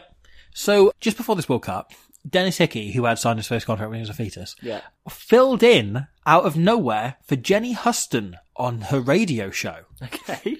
and according to his Wikipedia page, was a huge hit, and people were demanding him to Oh, come back. Go on, Den Den. He filled that in himself. Whilst presenting the show. An avid music fan, Hickey said when interviewed by Ireland's Hot Press magazine, "Unfortunately, a lot of people I seem to like are dead now." Oh no. Disco Den. Where Disco do you think Dennis. this is going? Is it going to be I was born in the wrong generation, or I see dead people? Is this I a sixth think, it's sense? go- I think it's going in his favourite Beatle is John. Okay. Do you want to know who Dennis Hickey's two favorite music artists are? They are Yes. not who I ever would have expected. Are they and disco fair play artists? to him. Disco Den. Unfortunately, not. No. Elliot Smith. Okay. Wow. Yep. And Nick Drake. Is he okay? Nick Drake. He's a huge Nick Drake I fan. Hmm. mean, don't get me wrong. Both brilliant artists, right? Both brilliant artists, but is Disco Dennis okay? Like, he must be really sad. Obviously, though, I won't be seeing them in concert anytime soon. He said. No, unfortunately is- not. W- What a what a what a gag. Wow. I, I mean, yeah. I mean, f- f- I can tell that he's definitely known for his humor. Is is Dennis Hickey? Yes. But wow. I mean, you can kind of fill in the rest of it from there on out. Like, you get the impression he's also a big fan of Jeff Buckley and David Bowie and all that kind of stuff. Like, I just didn't think that Naughty's Dennis Irish Hickey being winger- into Jeff Buckley's really funny to me for some Yeah, reason. I can't tell you why. Yeah. You'd think he's more into Dennis Buckley than Jeff Buckley, right? Nice. Tony Buckley. That was even That- worse. Jesus Christ, No. man! You, that's the worst bungling of a high five I've ever seen. I did it deliberately Oh, for a visual joke that no one will be able to see. This is stupid. What a podcast. Should we move along? So good on Dennis Hickey. Betty loves Radiohead. Eduardo Panavani. Oh, He yes. should form a He probably does. Radiohead wingers club Yeah, exactly. with like Alex Cuthbert. Don't know. Let's get him into Yeah, Radiohead. there's definitely somebody else. There's definitely another winger who's into Radiohead because I saw this before. Yeah. and like We've definitely had this I conversation. think I before, think peop but- people who know the po- know the podcast probably know that I'm obsessed with Radiohead and wa- want to like make a fif- I've wanted to make 15 of other Radiohead obsessives and Eduardo Padovani and another winger was in there, but Dennis Hickey's definitely in that club. Yeah. Cool. Okay. So the game itself. The game. can we talk about the first thing that happens on the footage on YouTube? Is Sure. that the commentator is talking all over the Namibian anthem? So the first thing I've written in my notes is "Don't talk over the anthem, you bellend." Yeah, I have pretty much the exact same written down. brilliant Namibian anthem. Yeah. That's really low. in Oh, the mix. you've got like Hugo Horn crying his eyes out. Yeah. Oh god, Hugo Horn's really giving it some. Nico Esterhazer is Yes. properly belting it. Like you know when you can see somebody's jaw like going below their chest because they're Yes. screaming at that loud. Like oh, it's brilliant. It's fantastic. It's fantastic. Really good anthem, talked over by the commentators. Yeah. Pricks. And look, good appreciators of music such as uh, Dennis Hickey would not appreciate that. No. One note the commentators do make actually on the Namibian team that I didn't mention. Both centres winning their second cap. Yes. Like really inexperienced midfield there. I had not heard of the 13. Bradley Langenhoven, never heard of him, but Pete Van Zale went on Yeah, it to have goes quite on a long to have career. quite a good career for Namibia. Uh, yeah. What I yeah, find- Bradley uh, Lagenhoven signs after this World Cup to go and play for 1880 Frankfurt, which are which were the Isn't that current a at the beer? time. yep. No, they are a team in the German leagues who were like German champions at the time, Oh. semi pro side, and he went on to play for them for a very long time. And good on him. Sweet. Good, Um, good on him. Yeah. The other thing about the anthems is, ironically, as in Ireland's call, they say that the, the phrase shoulder to shoulder. Yes. That's when they suddenly show Paul O'Connell stood next to Peter Stringer, stood next to Donica O'Callaghan, and they're very much shoulder, not shoulder to shoulder. They're top of head to armpit. It's a stringer sandwich. Yes. Here's the filling Yeah. in the middle. And then Murray Mexted, the co coms, comes in and says something that I made a noise in the office when of like sighing and like almost anger when he says it. He says, just before kickoff, this is going to be an education. That's an anthem I've never heard before, and this is a team I've never seen play before. Yeah. He admits that his whole knowledge of Namibia is that he once played there. Yeah. Uh, and he admits that on commentary. He admits that he doesn't know anything about Namibia at all, like really as a nation, as a, a as a team, as a group of players. He doesn't know anyone on the pitch, and that infuriated me Yeah. a little bit. I wonder how much he was paid to do this game. Yeah, Um, we've just spent an hour talking about Ireland and Namibia's teams. You know, it's not hard to just Yeah. learn a little little bit. It doesn't have to be that comprehensive. Learn a couple of players Yeah. We're not getting like paid for to broadcast this on television. Exactly. Yeah. Like it's not a it's there were fans who did more research than he did to go and watch you know, commentate on the game. Hmm. Yeah. I hate it desperately. Like Me too. it's Me too. it's a desperate thing holding rugby back. Can you imagine that happening at a football world cup? Yeah. You know? Yeah. Where like the whatever the lowest ranked team is, they will still know the players, they'll still That's talk you it. through them. And he's just, in one sentence, completely dismantled them, yeah. which is so disrespectful. And like, I really, really didn't enjoy Murray Maxted. No, I thought he was awful. He was he was being a bit of a prick all game. Oh, a frankly. massive prick. And the thing is, often you can see somebody on, you know, modern rugby coverage who clearly hasn't prepared any notes Yeah. in commentary. And again, like I- I've said this before, I don't want to pick the bones of commentary because I imagine it's a really hard job. But some you sometimes see people who haven't prepared the notes and kind of coast by on a few cliches. But Murray Baxter doesn't even do that. He goes, he literally says at one point, uh, "What's important is you need some good rugby players." It's true. To be fair, he's got a point. Yeah. And there's a couple of times where he says, what's really important for Namibia in this next 40 minutes, he says this after half time, is they just need to try really hard. Um, they need to make sure that they're, that they're really, that they're actually trying their best. It's like, yeah, brilliant. Yeah. A five year old could have told me that. Yeah.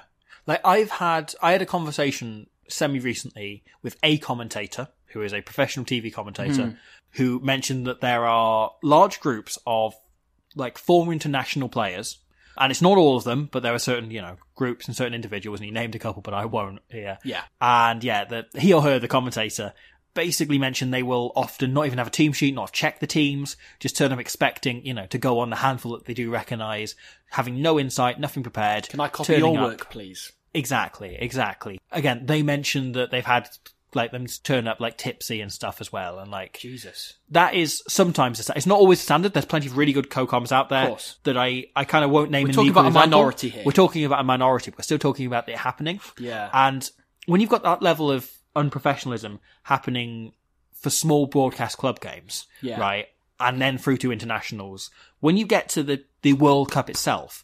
You should be having someone coming in with a level of understanding. You should, at least have like Murray Max didn't even know the Irish team that well. Yeah. you know he knew O'Driscoll, O'Gara, and O'Connell. You and say you kinda- knew O'Driscoll. When O'Driscoll scores that first try, he calls him John O'Driscoll. Jesus. He doesn't know Brian O'Driscoll's name. Jesus Christ. There's Who a at point. this point is like eight years into an international career. He's been on two Lions tours Yeah. at this point. and th- like, there's a point again. Like I think that so John Taylor, the former Welsh international, is on the main commentary, Hmm. who is a lot better than Murray Maxted, Yes. to say the least. Although he does at one point refer to Dennis Leamy as David Lemmy. Same player. Yeah. And again, I said that I was impressed by Leamy's pace, but not to Yes. that extent that I thought he was a Samoan fullback. At one point, the two of them start telling the most boring anecdote. Like I thought the previous commentator telling us about his son one day going out and meet, and like I thought that was boring. This they managed to match somehow, where Murray Mexted starts complaining that oh we're here in France with the most beautiful food in the world, and you take me out to an Irish pub for lunch, and you're like ho ho, I think this is the end of that jab. Let's move on. And then they talk for a full two scrums and the passion to play in between about how boring that pub lunch was. And they start recounting all the drunk Irish people thumbing around, you know, drinking in the day. Ha ha ha. Ah, Isn't it funny that the Irish are drunk all the time? group of people go to rugby match and get drunk before it. Yeah, and then the commentator starts telling a story about how the TV in the hotel wouldn't work, thinking that's going to be interesting. And it's God, it's all, it's just like What I really didn't like, Murray Mexted's eh, his punchline to that conversation was, "That doesn't sound Irish. That sounds logical. yeah, I That's always have that just jotted down. racist." Yeah. He's just like, he doesn't know his facts. He doesn't know the teams. He doesn't have anything insightful to say about the rugby that's being played in front you of him. wanna know- And then he's racist like three times. Do you want to know what he said was um, the way Ireland were going to win this game? Go on. He said it c- just comes down to how good Ireland are. Oh, come off it. And like Momex is infamous for the starting a game by saying, "I don't know how this game's going to go. Like, they could one team, they could win, they could lose, or they could draw." And you're like, "Yeah, brilliant." And he's famous for a few of those like really daft lines. Yeah, But which is fine. do your research, man. Yeah. Do your research. It just bothers me. It really bothers me because it's like what I think is one of the biggest things holding rugby back Yeah, like if it was i was invited to do like a rugby room 101 type thing a few years ago and like coverage of tier 2 games was like my number one thing i wanted to put in there because i just think it's disrespectful it holds the game back it stops it growing it leads to this kind of growing like mentality of you know like superiorism i think a lot of it comes out the rugby values bullshit Yeah, Yes. they're kind of like oh actually we respect ourselves but it's all because it's all out of private schools and whatever Yeah. it then means that it's all like oh no we only want our sort of people which is from these same seven nations yeah, yeah. yeah. Like- the top one percent. You know, People don't even respect Italy and Argentina. Yeah. You know, and they are tier one nations. On the flip People side barely of know the this- Japanese team. on the flip side of this, right? Let's think about right. Miles Harrison, Nick Mullins, Yes. Jamie Lyle, Yes. right? People like that who genuinely they look up the the, the players for tier two nations, get really into them, and they, they watch a highlights package or something, and go, Yeah, yeah. You know what? This is super exciting. I get I now get an opportunity to watch Jacques Berger. No, you're right. play." We've we've had this rant too many times, and there's plenty of commentators who say the the, the Knicks, Mullins, and Heath, and Miles Yeah, Harrison. I Nick will Heath, wank great over shout. all day, all week. yeah just the wonderful, the best. Sean No Maloney, contact squid Sean rugby. Maloney, Yeah. really great for it. Yeah, there's so many And then- really good ones that do do that. And as I say, like As you say, know, younger this commentator- game, you can go. This is a great opportunity. I get to watch Vitboy, my new favorite player now. And I think there is a universal, yes, I love it, boy. Yeah. Bloody charging at walls. And there is a universal thing when you look at younger commentators, this isn't an issue with. So, you know, Jamie Lowe, you mentioned, Claire Thomas, even like, you know, like Jack Zorab, who's done a lot Yeah, recently, like yeah. clearly does his research. Yeah. But, you know, when you see a young, I, there's a relief when I hear a younger commentator now because I know they will have done their research. Yeah, yeah. No, And there's spot loads on. more that I haven't mentioned that haven't come to mind. I think we instantly, could go around in but circles in this, We've couldn't done we? this before. We will do this again. but not today. That's because we're Um, covering every World Cup game. It comes yeah. up a lot. Exactly. There we exactly. go. I had a lot of notes about how angry I was about the commentary, so we've got them out the way early. Yes. Game starts. Yes. I mean, we literally we get like what five minutes into the game, and Ireland make a break down the left, and you think like, oh, okay, this is going to Yeah. be this is this is what, the way it goes. Dempsey makes a nice break along the left hand side. I didn't realize until we started this podcast that it was not Jordan Murphy, which is ironic considering what we were just saying about making taking notes. But yeah, Gervin Dempsey. Yes. uh, Gervin Dempsey. Um, but I have actually got it written down that it's Dempsey on the team sheet in my notes. I then just wrote down Murphy made It's the a break. balding Irish fullback, I get Yeah, it. exactly. It- but look, just goes to show commentary not an easy job. Anyway, so Dempsey makes a break down the left. Ireland recycle quickly. Brian O'Driscoll gets the ball in midfield and then goes might score. To be honest, lads. Oh, mate, Brian O'Driscoll's work on that opening try is phenomenal. Yeah, I think because he initially pops up and he does a Mm. lovely early ball to get the move going. O'Callaghan also times his pass really well. Like he just goes, oh, actually, there's more space here. I'm just giving Yeah. it. He doesn't do the thing a lot of second rows do where they try and draw someone, they try and run it themselves. Like, no, he just gives it. He goes, these two guys are quicker What I than me. really like, Namibia clearly really target O'Driscoll in this game and Yeah, go like, yeah. he's the danger man. If you tallied up or kind of like accumulatively, yeah, tallied up how long Brian O'Driscoll has the ball for in this game, it's very little because he's Yeah. just giving the ball straight away. Really minor touches because he knows the space is elsewhere Hmm. and he has such a great game, O'Driscoll. He's fantastic. He's Yeah. fantastic. He then slots in at first receiver, having created the break in the first place with a lovely early ball, which Namibia weren't expecting. You know, as I say, you see Brian O'Driscoll and you go, oh, he's going to do something magic. He's not going to give an early pass. Yeah, yeah, he just gives it to the nearest guy. Yeah. Like, really Um, simple. and then uh, he slots in at 10. First receiver does a lovely chip over, he gathers himself and scores. Unbelievable. It felt like a cheat code. Yeah. Like, it's just like, oh yeah, you're not allowed to have that. It's Come the on. fact that he has a lovely touch the previous phase as well Yeah. that does it for me. Yeah. It's the fact that he's involved twice in that movement. he sets up the break, then Yeah. scores the try. Yeah. yeah. Like with the kick as well. Like he Yeah. does all of it. So well It's- uh, deserved. a After try that's 100% Brian O'Driscoll. Yeah. And watching this first 20 minutes, I kept thinking, I think there's an awful lot of straight lines between this Wales team and this Ireland team in 2007. In both of them look broadly quite shambolic, but they've got one player who is just like transcendent Hmm. and a few players who are extremely good and they're dragging the standard of the team up enormously. Yeah. So Wales had Shane Williams Yeah. and then he had a handful of good players around him, you know, like the, the Joneses in the front row and Geffin and so on. And a few more players around there, but generally the team was not very good, but it had a few outstanding players. This Ireland team, I think, has Brian O'Driscoll, who is incredible, and is dragging the standard up. And you've got a few players like Ronan O'Gara and Paul O'Connell and Doddick O'Callaghan. I think all three of those have very good games. Yeah. And I think it's sort of those four players drag the standard of the rest of the Irish team up. Yeah. Because even though there's players like Gordon Darcy who are very good, but have terrible games. And like Roy Batt, I don't think has his best game. No. But uh, there's a few players who are like, like really good careers, really talented players, really excellent for very long periods, but have shoddy games and were capable of it. But then because you've got a player like Ronan Agara who doesn't really have bad games, yeah, you know, like say what you like about Ronan Agara, he's Yeah. somewhat At Ruddy limited, Data. perhaps I suppose as Yeah. a as a ten, but he didn't have bad games really, Yeah.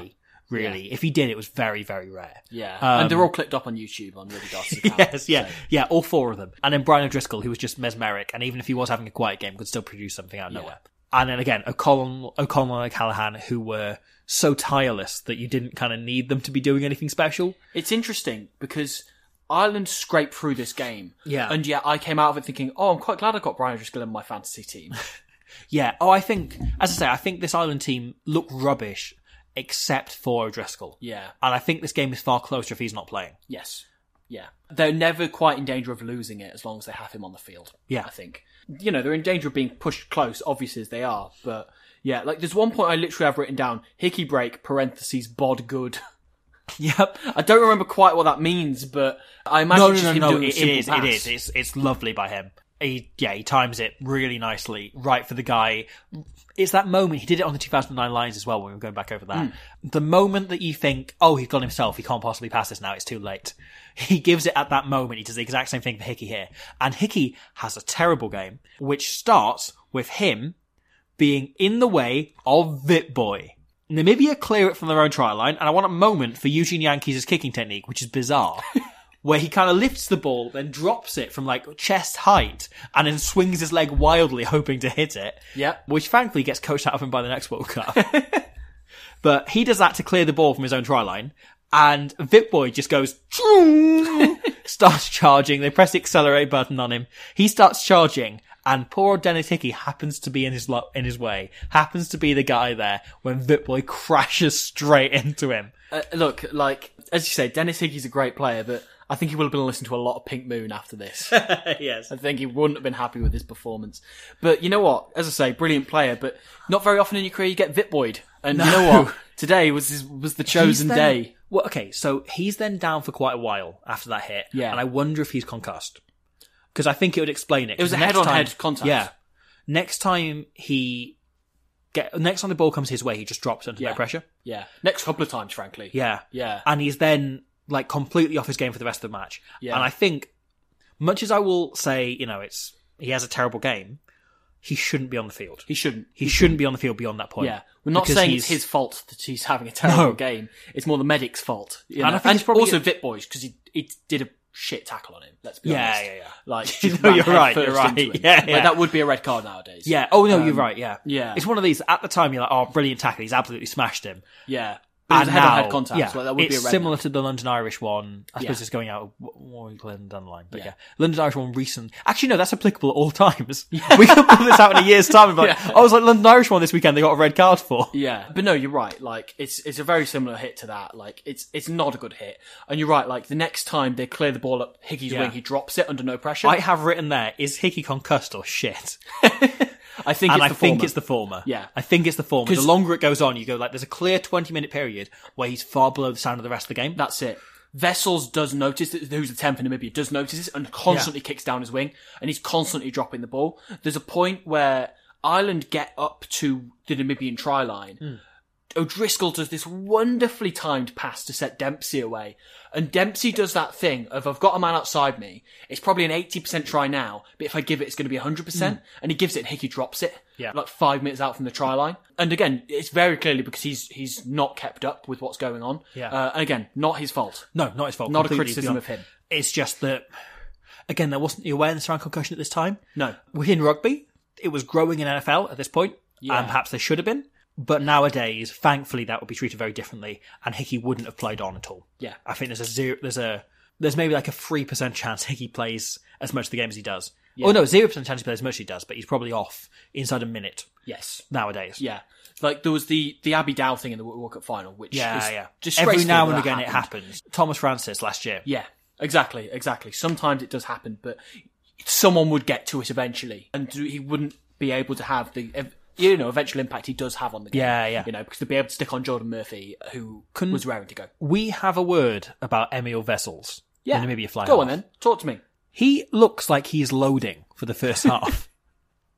He has this weird thing where he kind of stands in like a video game, like menu select screen at all times with his shoulders darting slightly, like dancing up and down slightly. And then when he'll do something, it'll normally be mostly there. You know, like he goes for this real snap drop goal attempt in the first 15 minutes that's not on at all, but it, I loved that. Yeah, I did. Loved that. I did. We were, we were both having flashbacks. Namibia's first game of the World Cup. That was my first thought. Yeah. was like, oh my god, do they do this to start every World Cup? Is they just have their fly off randomly drop kick a ball miles and it goes really Just well? see how it goes. Yeah, just he wide. Does miss, yeah, but it's a bloody good attempt. Yeah. to say he's he stood, I think, in the first row of the crowd, and I think he stood maybe somewhere in Saint Denis, um, and he just boots the ball randomly, and, it goes near the post. like yeah, he stood inside Paul O'Connell's shorts. Yeah, like he's right up to the Irish line. Yeah. It's bizarre that he goes for that, but I just thought, yep, random, random drop kick attempt. I Yep. love it. More of it, please. Yep. Love it. I'm just, I'm very into him and his weird loading pose. Yeah. And like his first shot at goal, he misses, but I think 'cause he like glitches out and he looks like he's still, he's still at like 70% when he's getting there. Yeah, yeah, yeah. It's incredible that we've got two playable characters between him and Vit Boy. Um, two video game characters. So we then have a couple of brilliant moments by Andrew Trimble. Yes. Right? The first one, Andrew Trimble gets the ball. It's 10 metres out from the try line. And Ireland have been attacking reasonably well. You know, they haven't quite pierced them through, but they're consistently recycling the ball and so on. They get the ball out to Trimble on the wing. And Trimble looks up and he sees opposite him Heine Bock. And he goes, he's left me 50 metres on the outside. I'm taking him here. Yeah. He goes to take him on the outside. Bock gets across quite easily and gets- starts to put him towards the touchline. At which point Trimble goes, huh, and drops the ball and walks into touch.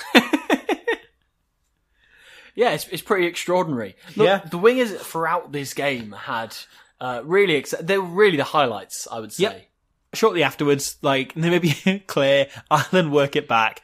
They're given a penalty, and Ronan O'Gara does a classic Ronan O'Gara thing, like he'd done against South Africa not long Yeah. before this, Yeah. where he looks up, takes a quick tap, and does the cross kick to Trimble, who scores in the corner. Just Yeah. really sharp thinking by O'Gara. Really sharp thinking. I can't imagine it was that common at this point as well. And like that first 20 minutes, that first kind of half, in fact, sort of the first 60 minutes odd, Yeah. Ireland look pretty rubbish, but then you, as you see in the kind of that first half an hour, Brian O'Driscoll has one moment of being brilliant, Ronan O'Gara has one moment of being brilliant, and that's Yeah. what separates the sides. Yes. That's it. That's Yeah. it. Yeah. And you're right, like it took the kind of permanent experience of Ogara to execute that and it's yeah, it's on the money. It's on the money. Yeah. When you're ready to pop the question, the last thing you want to do is second guess the ring. At Bluenile.com, you can design a one of a kind ring with the ease and convenience of shopping online. Choose your diamond and setting. When you find the one, you'll get it delivered right to your door. Go to Bluenile.com and use promo code LISTEN to get $50 off your purchase of $500 or more. That's code LISTEN at Bluenile.com for $50 off your purchase.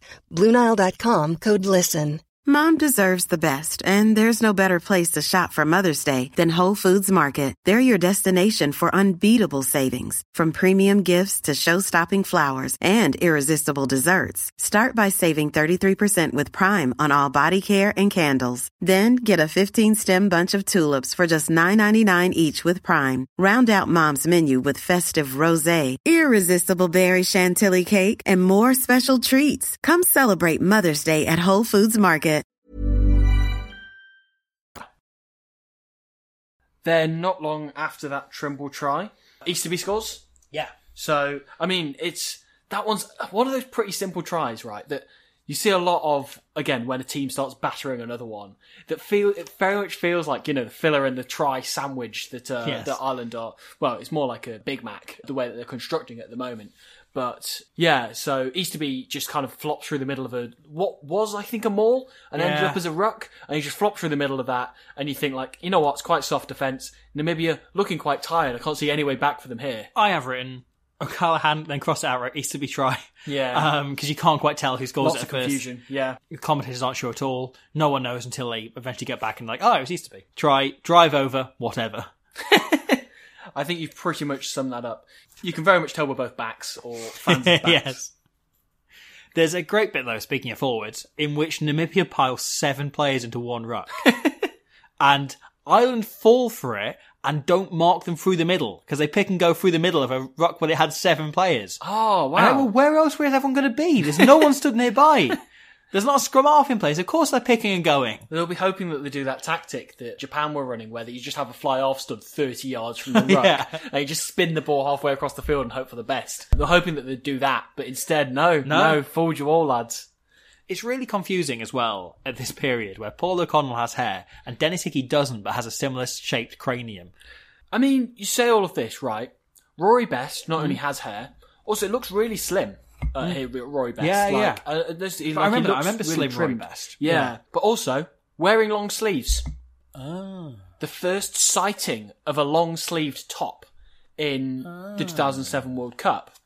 You see, so I was I was told to look out for this by my coach, who I've been told I'm allowed to mention his name. Okay. So former a former Glasgow player, a Nottingham player, and Scotland 20s captain Murray McConnell Plays um, halfback partner with Finn Russell. Yes, indeed, and they're quite good friends uh, growing up. I believe they're still in touch. But is is an excellent coach, I will add. But he mentioned that he'd listened to an episode of this podcast. Which, Right. first off, I was like, okay, how is a former professional rugby player going to respond to This that? bullshit. Yeah, because this is not designed for anybody who knows what they're on about to No. to ever hear. But no, he was really good about it. He said that you know it's the nichest thing I've ever heard, but you know it's very good. Yep. He's extremely supportive of what we do, which is very nice. But he, when I mentioned earlier we're doing 2007 next, because this was the end of the 97, 87 one, because that makes it even more weird. Yep. Um, uh, and he said, okay, so that was what John Smith lifting the trophy. Keep an eye out for long sleeves on front row forwards. and so I've been on sleeve watch ever since we started this. And he, it- it's the thing that angers him most about this era of rugby. Isn't anything to do with the play; it's the sleeves. Well, no, because it's the fingerless gloves for me. Yeah, Orange fingerless gloves. that was my response Yeah. yeah. to him was like fingerless glove, not not orange because I hadn't got there yet. Yeah, yeah. But fingerless gloves and you know the Andy Goode era was was that's kind of what I think of when I think of like Oh, what's man. the standout thing. Remember the era when Andy Good was a minor comedy character in rugby, Yeah, rather than than just power Piers shot Morgan. Piers Morgan. Yeah. Yeah, We both went to the same place. That's it's funny a because lot. it's just it's correct. He's Yeah. just bloody. Anyway, anyway. Roy um, Best has long sleeves on. Roy that's my Best point. has wrong sleeves on. Simon needs to be scores a try. Namibia pile a bunch of people into a point. They Bessels make- looks like he's loading. Namibia made that break, and the crowd love it. Mate, not just Namibia make a break. Oh no, so the front row break. Yeah, yeah, yeah, yeah. yeah. As soon as that happens, like the crowd roar. We also have, though, around this period, another thing that gets the crowd up and going. For Vip Boy makes a break. Vip boy. Vip Boy, Vip Boy, Vip. It's fantastic. He just again, the phrase is he has a crack. He does have a crack. Have you ever seen that? And you're going to see where this is going, and so do all the listeners. Have you ever seen that YouTube video called um, "Longest Yeah Boy Ever"? Yes. Uh, should we try "Longest Vit Boy Ever"? No. Vit Um, Boy. So yeah, Vit Boy has a crack, does brilliantly, and I think they maybe have two breaks around the same time, and the crowd really start to get behind them, and they're a bit like, oh, they haven't come here to fall over, you know? They they're not necessarily going to win, but they really get behind this team who have come to play some rugby. Yes. To you know, the thing I have n- in my notes is the Vit Boy is a baller, and he comes to ball. He's a lot of things. Baller's maybe a stretch, but he's a legend. I can Then- tell you that much. So then they maybe having missed a drop goal and a penalty that was a long way out between the posts. Then up steps Titus Lopsa, Yeah. the fullback, who goes for the longest drop goal you will see this side of where, wherever he isn't. What's mad about that? He catches it about 60 metres out from the try line. He looks like he's just dropped the ball. Like, I was thinking, like, what the hell is he doing? Why is he just dropping the ball? And then he swings it. It's like, oh, wait, that all looked accidental.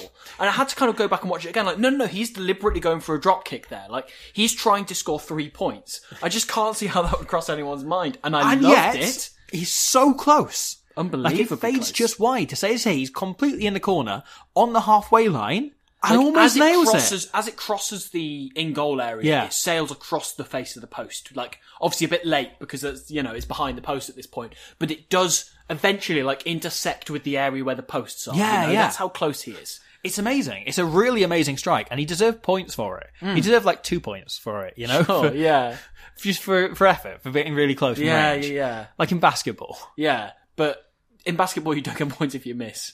No, you do. But oh, do you? Yeah, yeah, Oh, okay. yeah. We should watch some basketball back when we do that. Should just to just Yeah. verify that. Yeah, yeah, Well, yeah. maybe watch every basketball game ever. N- that's a bit much. okay. Should we watch pick a season in the NBA? All right. All right. What about 1999? 1999 NBA. So we Yeah, can fit because in we with- have that video game. we had the about video it, game with that the when I Hornets, got- Charlotte Hornets. Yeah, when I bought a PS1 to play Journal Amory Rugby, and it came with a copy of NBA 1999. yeah, yeah. Outside of the Hornets on my team. yeah. I don't know if they're real, but the I can't remember who I played as, but they had a player called Corbin, and I was really I into remember that. This, yeah, they were all well tall. It was incredible, Yeah, yeah, even yeah. on video. yeah, games. so we're doing the 1999 NBA, we're doing the 1987 Premiership, Yeah. we're doing the 2006 African qu- qualifying Yeah, for the yeah. Rugby World Cup. yeah. Um, Reese Witherspoon. We're doing Reese Witherspoon movies. We're doing all the Rugby League World Cups. Yeah. and we're doing like some under 20s games. yeah, doing loads of stuff. All right. Yeah, yeah. cool. You'll never run out of content on the Squidge channel. I'm gonna die someday. Yeah, same. Um. So yeah, Laupsa misses this incredible drop goal. Laupsa had a fascinating international career where he wins ten caps but plays in two World Cups. Oh wow, Fancy Weird that. career. Weird career.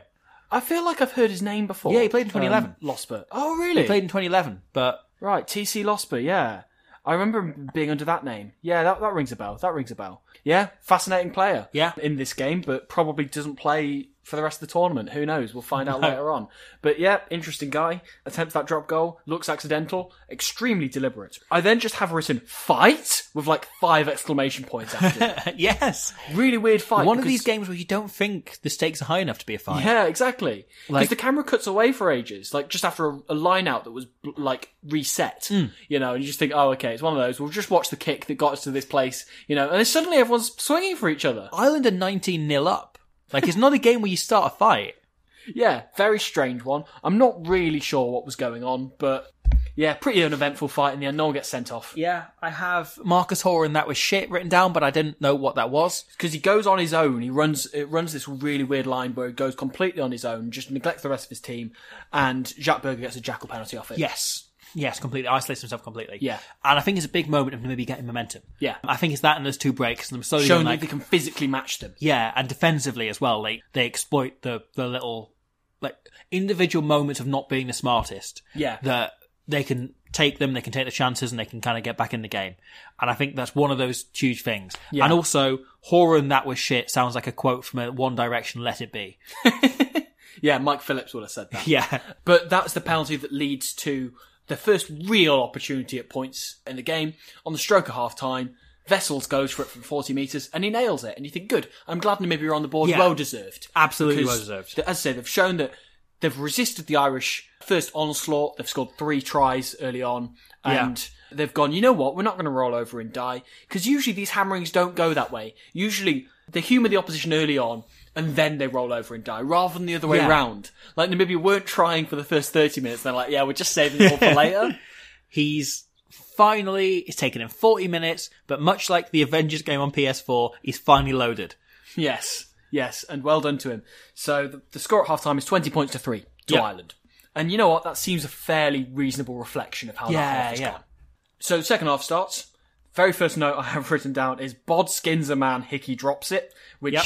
could apply to anything. I have Hickey, not Sticky, and Good. also it's not Slicky. We'll work with that. We'll work Yeah. with that. We'll we'll think about better ways of phrasing that potentially, but I like it. Berger puts another great shot on Horan, Mm. and again, it's another one of those moments. Jacques of- Berger really starts to come into his own from about half an hour onwards. um, bloody good, isn't he? Because the thing about Schotberger is he's known to be one of the best legal tacklers in rugby. Yes. Like all the tackles he made, you rarely see him give penalties away. He's a body on the line kind of guy, a great leader, but he's just such a cool head. There's There's is the a- thing that stands out about him most, and you Yeah. can really see that in this game, the maturity of him. There's a point in the second half where Jacques Berger takes a blow to the head, and nowadays would have gone off. Yeah, And it's he did go off I for blood can't- at one point. Yeah, I can't say that he's concussed for certain, but he takes a blow to the head and he should have been HIA'd. Hmm. Yes. you know, with what we know nowadays. Yeah, But Jacques Berger is maybe the only player that I kind of look at and go, you know what, I'm okay with you playing on. There's something about the way that he played and the way that he didn't give a shit about his own body. Yeah. You know, I remember like games where he played for Saracens where he would like almost break his ribs. Yeah. You know, and then for Namibia in the It's fascinating next few because you World think of a Cups. player like that, and what comes to mind is like a Lewis Moody or someone Yeah, yeah. who is just an absolute madman, or even like a Liam Williams, for instance, Hmm. who is nuts. Right, Schattberg is so calm in everything he does. Yeah. and there's a real sense of just accountability that comes with Schattberg. Yeah, yeah. Of just like you know what, you're in safe hands. Yeah, yeah. He also has like a proper like 15 meter run with the ball as well, which you never see. Weird, isn't I it? remember him getting man of the match for Saracens on like a few- European semi final, Mm. and the commentator, I think it was Graham Simmons, the interviewer, asking him the first question was there was this egg shaped thing out there. Did you touch it at all? And he went, Yeah, I had a little carry in the first half, and then I think I did a pass in the second half. I think that was the final. You know, Uh, Was it the I seem final? to remember because I seem to remember that game was like the earliest I've ever seen a man the match given because Stuart Barnes gave it on like sixty-eight minutes or something. Wow. ridiculously early as he went off eh, like injured, but it was like, Yeah. well, this is a one-horse race. Like he's so clearly man of the match, and you're right. Like sometimes he would do it without touching the ball or touching the ball once in a game, just because his impact was such just. Without the ball, and he took so much pride in those really simple jobs. Yeah. um, what made him such a great player? And so seeing him do that, do his usual stuff, but also having a nice run with the ball, I, I enjoyed. Yes, I yeah. enjoyed that. It's the fact he did those before he got the captaincy is what I Yeah, love. Like yeah. you look at him and go, he's such an obvious candidate to take the captaincy later on. And he also wasn't even the player that's playing at a high level. No. You know, like he was playing in the Pro League at this level, God, which is he kind of earned it. equivalent to a lot of Yeah. them. God, he was excellent. And this is kind of, I think, a big standing up and a big kind of announcement of, here I am, I'm here to stay, I love my country, I love Yes. Namibia, and I will tackle my guts out for any team, any set of teammates alongside me. yes, there's one point where he does this weird grubber kick through. That That is is terrible. Which is terrible. That Um, is terrible. And he has a brilliant game otherwise, but he does a terrible kick. That's a bad option. what I love about that kick is he sends it through. It's like on the 22. And he's got a handful of players outside him. I think he's got Van Zale outside him. And on the wing, crucially, he has Hugo Horn, who sees, who, the hooker, Hugo Horn, who sees the kick go in, looks at the ball and goes, fuck that. yes. and just does not run after it at all. I love that there was a moment where we both assumed that our audience would know who Hugo Horn is. Yeah, I know. This podcast is so niche, as you It mentioned. certainly is. But yeah, so Namibia do start to slow everything down. Hmm. Like they're very deliberate in the way that they do everything. They're extremely cautious that if Ireland get more momentum, they will run away with this game. And they're really smart in their way that they play kind of the tempo of it. But there is this one issue that creeps in. The longer the game goes on, the more dominant Ireland's scrum becomes. Yeah. And Namibia keep the same props on, but from about 45 minutes onwards, they really tire. And before that, they weren't doing great, but they were able to retain their own ball and they were kind of just about getting away with it. The longer the game goes on, the more and more dominant Ireland became to the point in which they were just blowing them off their own ball constantly. There's, you say this is an issue, and you know what? You're right. It really does become an issue because I'm going to say something, and I really hope it's not controversial here. I hope it's something you could you can get behind me, or at least understand where I'm coming from. I like rugby. oh no. I like. we all know what this means. I like rugby. Okay, look, kill Hmm. me for saying that. Boot me off the podcast if you have to. I stand by that opinion. I like rugby. Okay, One thing I like about rugby is, um, I don't know, the, the tries that go on, the tries Do that you? are scored. Do you Yeah, I like quite try? them. oh yeah, you like try, do you? And do you know what I really like about the try? It's when somebody, a s- a- an individual, a human, sometimes Mm-hmm. dog, when a player crosses that, that, that little try line, that white line, and puts the ball on the floor. I really like that. And this imposter in here, Joël Juge, the referee from France. yes. Can we have a word about George Judge? Yes, we, if we must. So I just want to pause your tirade to talk about Yeah. George Yutke, who, yes, is so now went on to become better known, I think, as a referee administrator. Went on to be in charge Mm-hmm. thought of I'd heard French of- heard his name referees before. and then in charge of World Rugby's referees, which he's been in charge of for a few years now. So he's one of the big commissioning people for refereeing at World Rugby. Okay, yeah. But he also had a playing career before this. Oh, did he? He was Colomier's backup nine to Fabien Gaultier in his playing career. Hey! No way! That's mad! And you can see how that probably drives a man crazy. Yeah, oh, it drives him to wanting to become a control freak referee. They've, they've both Like- gone in completely different directions. both massive control freaks, clearly. Yeah. But, like you're caught behind one of the best players in the world, who is literally also Fabian Gaultier in that level of driven and determined and not wanting to give anything to Oh, yeah, anyone he's a else. nutter. Yeah. And so he was, yeah, caught for Colomier's second choice to Fabian Gaultier. So interesting. Um, and it led him to not only become a control freak, he becomes a referee, but to become the head of refereeing at World Mm. Telling Rugby. people how to, how to tell people to do things. yeah. Like that is a con- another level of frustration that you are taking out That's there. mad. And he also looks like he loves mountain bikes. Yeah, sure. I'll get behind that. He does. He looks like he's got that sort of like fitness, but like not want to show off about it, lads. But like love to go mountain biking on the weekend. Never seen kind of without thing. cycling shorts on. Exactly, exactly. Yeah, One of those yeah. wankers that's full lycra. yeah, exactly, exactly.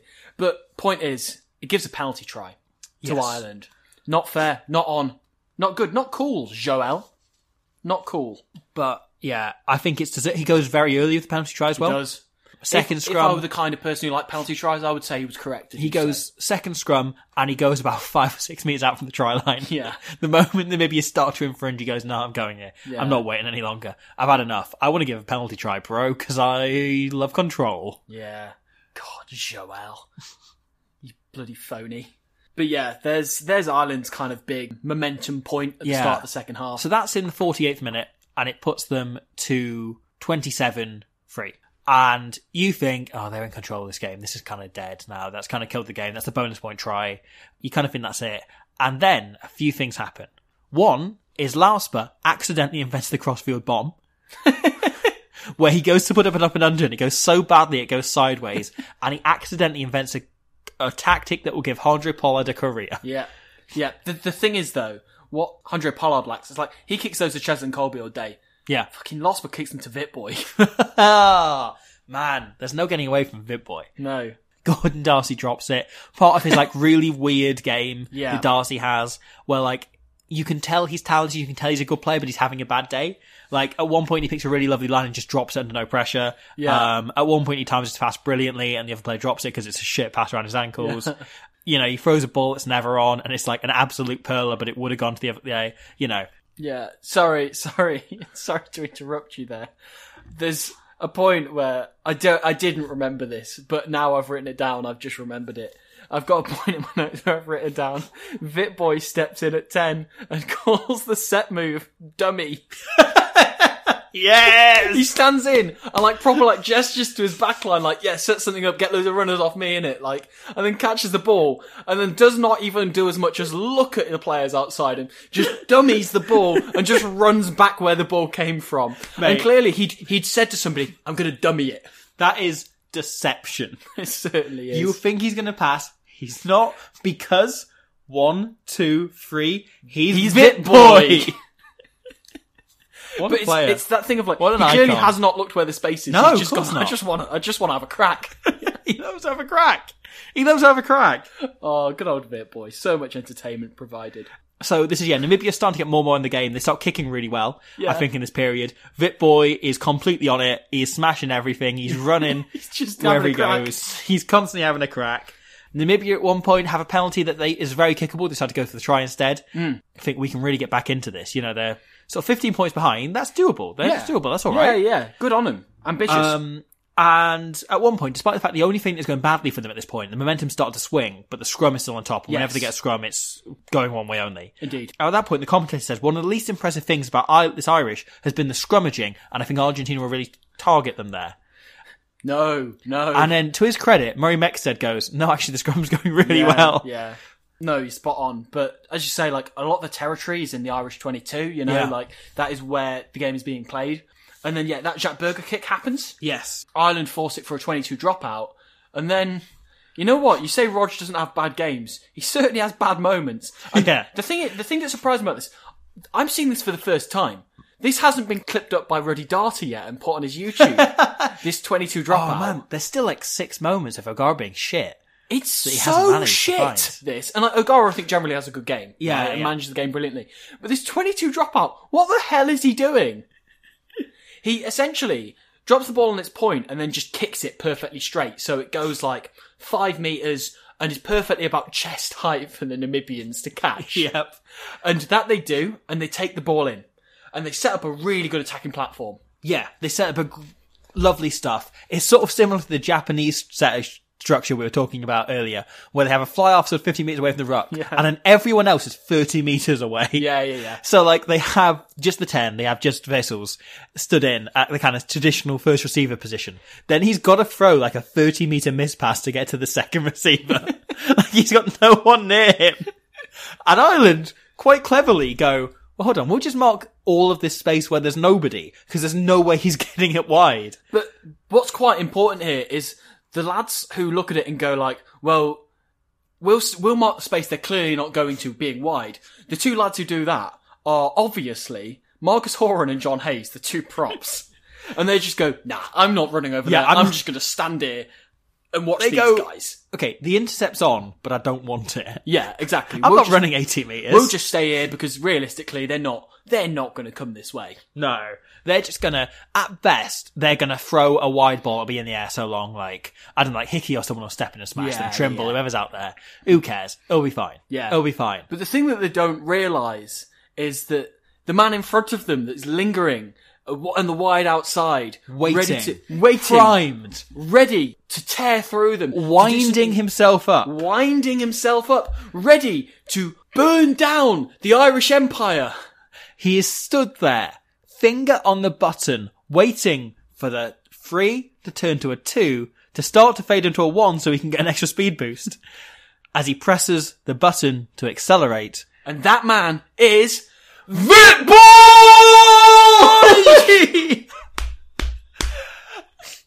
Vit Boy gets the He ball. explodes onto the ball and bursts right through. It's a hell of a line. We've had a laugh about Vit Boy. This is fucking It's incredible. class. He absolutely bursts through the Irish defence. They're all like, what? He sells What? John Hayes to the point where he does a 180 to check whether where the pass has been thrown, like with a dummy. He does a full 180 to see where Vit Boy is, and it's like, oh wait, he's he's on my five meter line. John Hayes goes to the local shop. Yeah. He's in an Aldi down the road. Yeah, Trying to exactly. find the dummy he's just been sold. and Marcus Horan just literally Vit Boy's two steps outside, and he goes, nah, He's like, I'm not, I'm not having that. I'm not having this. good luck. Yeah, try lines over there if you want it. He's like, good one, good line, mate. Yeah, okay. Yeah, yeah. And Vip Boy skins Horan, gets on the inside of Hayes, and like outpaces like O'Callaghan on his way there. Yeah. And he Oh. sees coming across Andrew Trimble, and he's like, nah, I'm stepping inside you, pal. And then just does this perfect right foot stab off his off his boot, and then goes on the inside, rides the tackle of Andrew Trimble, and it's like this is so perfect. But you're like, you think he's going to make the line. Yeah. And Trimble stops him just an inch short. Oh, it's a brilliant Like, tackle considering it's on If Vip Boy. Trimble's a, a split second later, Yeah. Bit Boy is over. Bit Yeah, Boy is yeah, scoring. yeah. It's Yeah. like, it's one of the greatest tackles in the history of the game by Andrew Trimble. Yeah, it's I think. fantastic. As I say, especially when you consider it's on literally one of the best players. It's on Vip like- Boy. Yeah, it's on. It's on Boy. Bit Boy. who pops it off the floor to Jack Nivenhouse running. What an angle he runs! It's a great supporting what line. a pickup he makes as well. Yeah, because yeah. It goes slightly to his side, and you'd forgive him for Yeah, dropping well, that. Bit Boy's never passed before. Give him a break. it's the first time he's ever let go of the ball. Bit Boy pops it off the floor. Neisenhuser takes it, and he doesn't even dive over. He just like strolls over the line and Yeah. takes it between the posts. And he's just like, "Oh, what the hell's just happened there?" But it's a brilliant try. I would, Fantastic. I would potentially argue it's the best try of the game. I think Um, so. I'd agree. I'd agree yeah, with that. it was I mean, fantastic. O'Driscoll's actually excellent. But pretty okay. good. But, But he's not a then big boy, again- is he? Yeah, exactly. Yeah, then again, it is slightly dir- dragged down by the fact that one of those is scored by one of the greatest players of all time, or set up by one Yeah. of the best, greatest players of all time, and the other one is Brian O'Driscoll. Um, so, what a try. Namibia back in the game, and you can't help but cheer for them. You know, Yeah. you're thinking like, well, they're up to 10 points now, 27-10, I think the score is now. And you just think, right, all the momentum's with them. That's so well deserved. And yeah. Nivenhouse in particular has worked his arse off. Like, in attack, in D, like, in the breakdown, he has been at the heart of everything that Yeah, Namibia have done. absolutely deserves a try. Perfectly. Um, And it's just telling that one of those is eventually going to stick. He runs those support lines all day long. Yeah, and eventually, yeah. someone's actually going to make the break and he's going to score off it. Vessels fully loaded, lot like Herbie, kicks the conversion. And Absolutely. Namibia suddenly with a renewed sense of vigour that you often see from tier two nations when they score that try and they're like, Yeah. even though it puts it to, you know, 27-10, they're still like, you know what, we're, we're kind of in this, we're kind Yeah. of in this. And you expect that momentum to fade and it doesn't. Because it takes one big Irish tackle maybe to Yeah. prevent that, doesn't it? Yeah, one yeah. Big dislodge of the ball, a huge breakdown turner by Easterby, like you know something like that will kill the Namibian momentum, and just doesn't come. It doesn't happen. It doesn't happen because shortly afterwards, Namibia, as I said, start kicking really well. Vessels puts in a really good kick. Ireland eventually go to clear it, and who should the ball go into the hands of? But the one, the only, Vit Boy. he's everywhere, man. He's everywhere. He's not. He's very specifically Well, in one zone. yeah, he's- And- he's on the wing. Yeah, he's constantly waiting on the same wing. Yeah. but when he is when he does have the ball there, he is everywhere. Yeah, yeah, yeah, yeah. He he runs across the pitch, left, right, backwards, Yeah, yeah, forwards, yeah. up and down. You know the lot, backflips, does he's loads. of just stuff. in that one space a lot. Yeah. Yeah, he has he has a bit of a counter attack. He gets tackled, doesn't he? And they, they work on Yeah. the other wing, where Heine Bock, who has clearly been watching his other winger doing a lot of work and gone like, fancy about that. You know what I might do? Might have a crack. And you know what? Have a crack. He does. He grubbers the ball around Andrew Trimble on his wing. One of these things, when you see it from the first angle, the live angle, it looks like it goes into touch. Yeah. When you see it on the reverse angle, and it clearly doesn't. You go, what a phenomenal bit of Th- skill. That's inch perfect. Yeah. Like grubs it, yeah, round Trimble, and it bounces. I would say quite nicely, but I wouldn't say perfectly. no. But the, the waiting on the kick has been such that you can forgive the fact that it's extremely good bounce instead of perfect. What makes up for this is Pete Van Van Zijl. Sale. This is an unbelievable piece of skill he pulls off. So off his left foot, oh Hmm. wow, yeah. reaches out at full like full hamstring stretch and kind of bends at the knee, like lifts it over his knee to volley the ball into Yeah. the distance.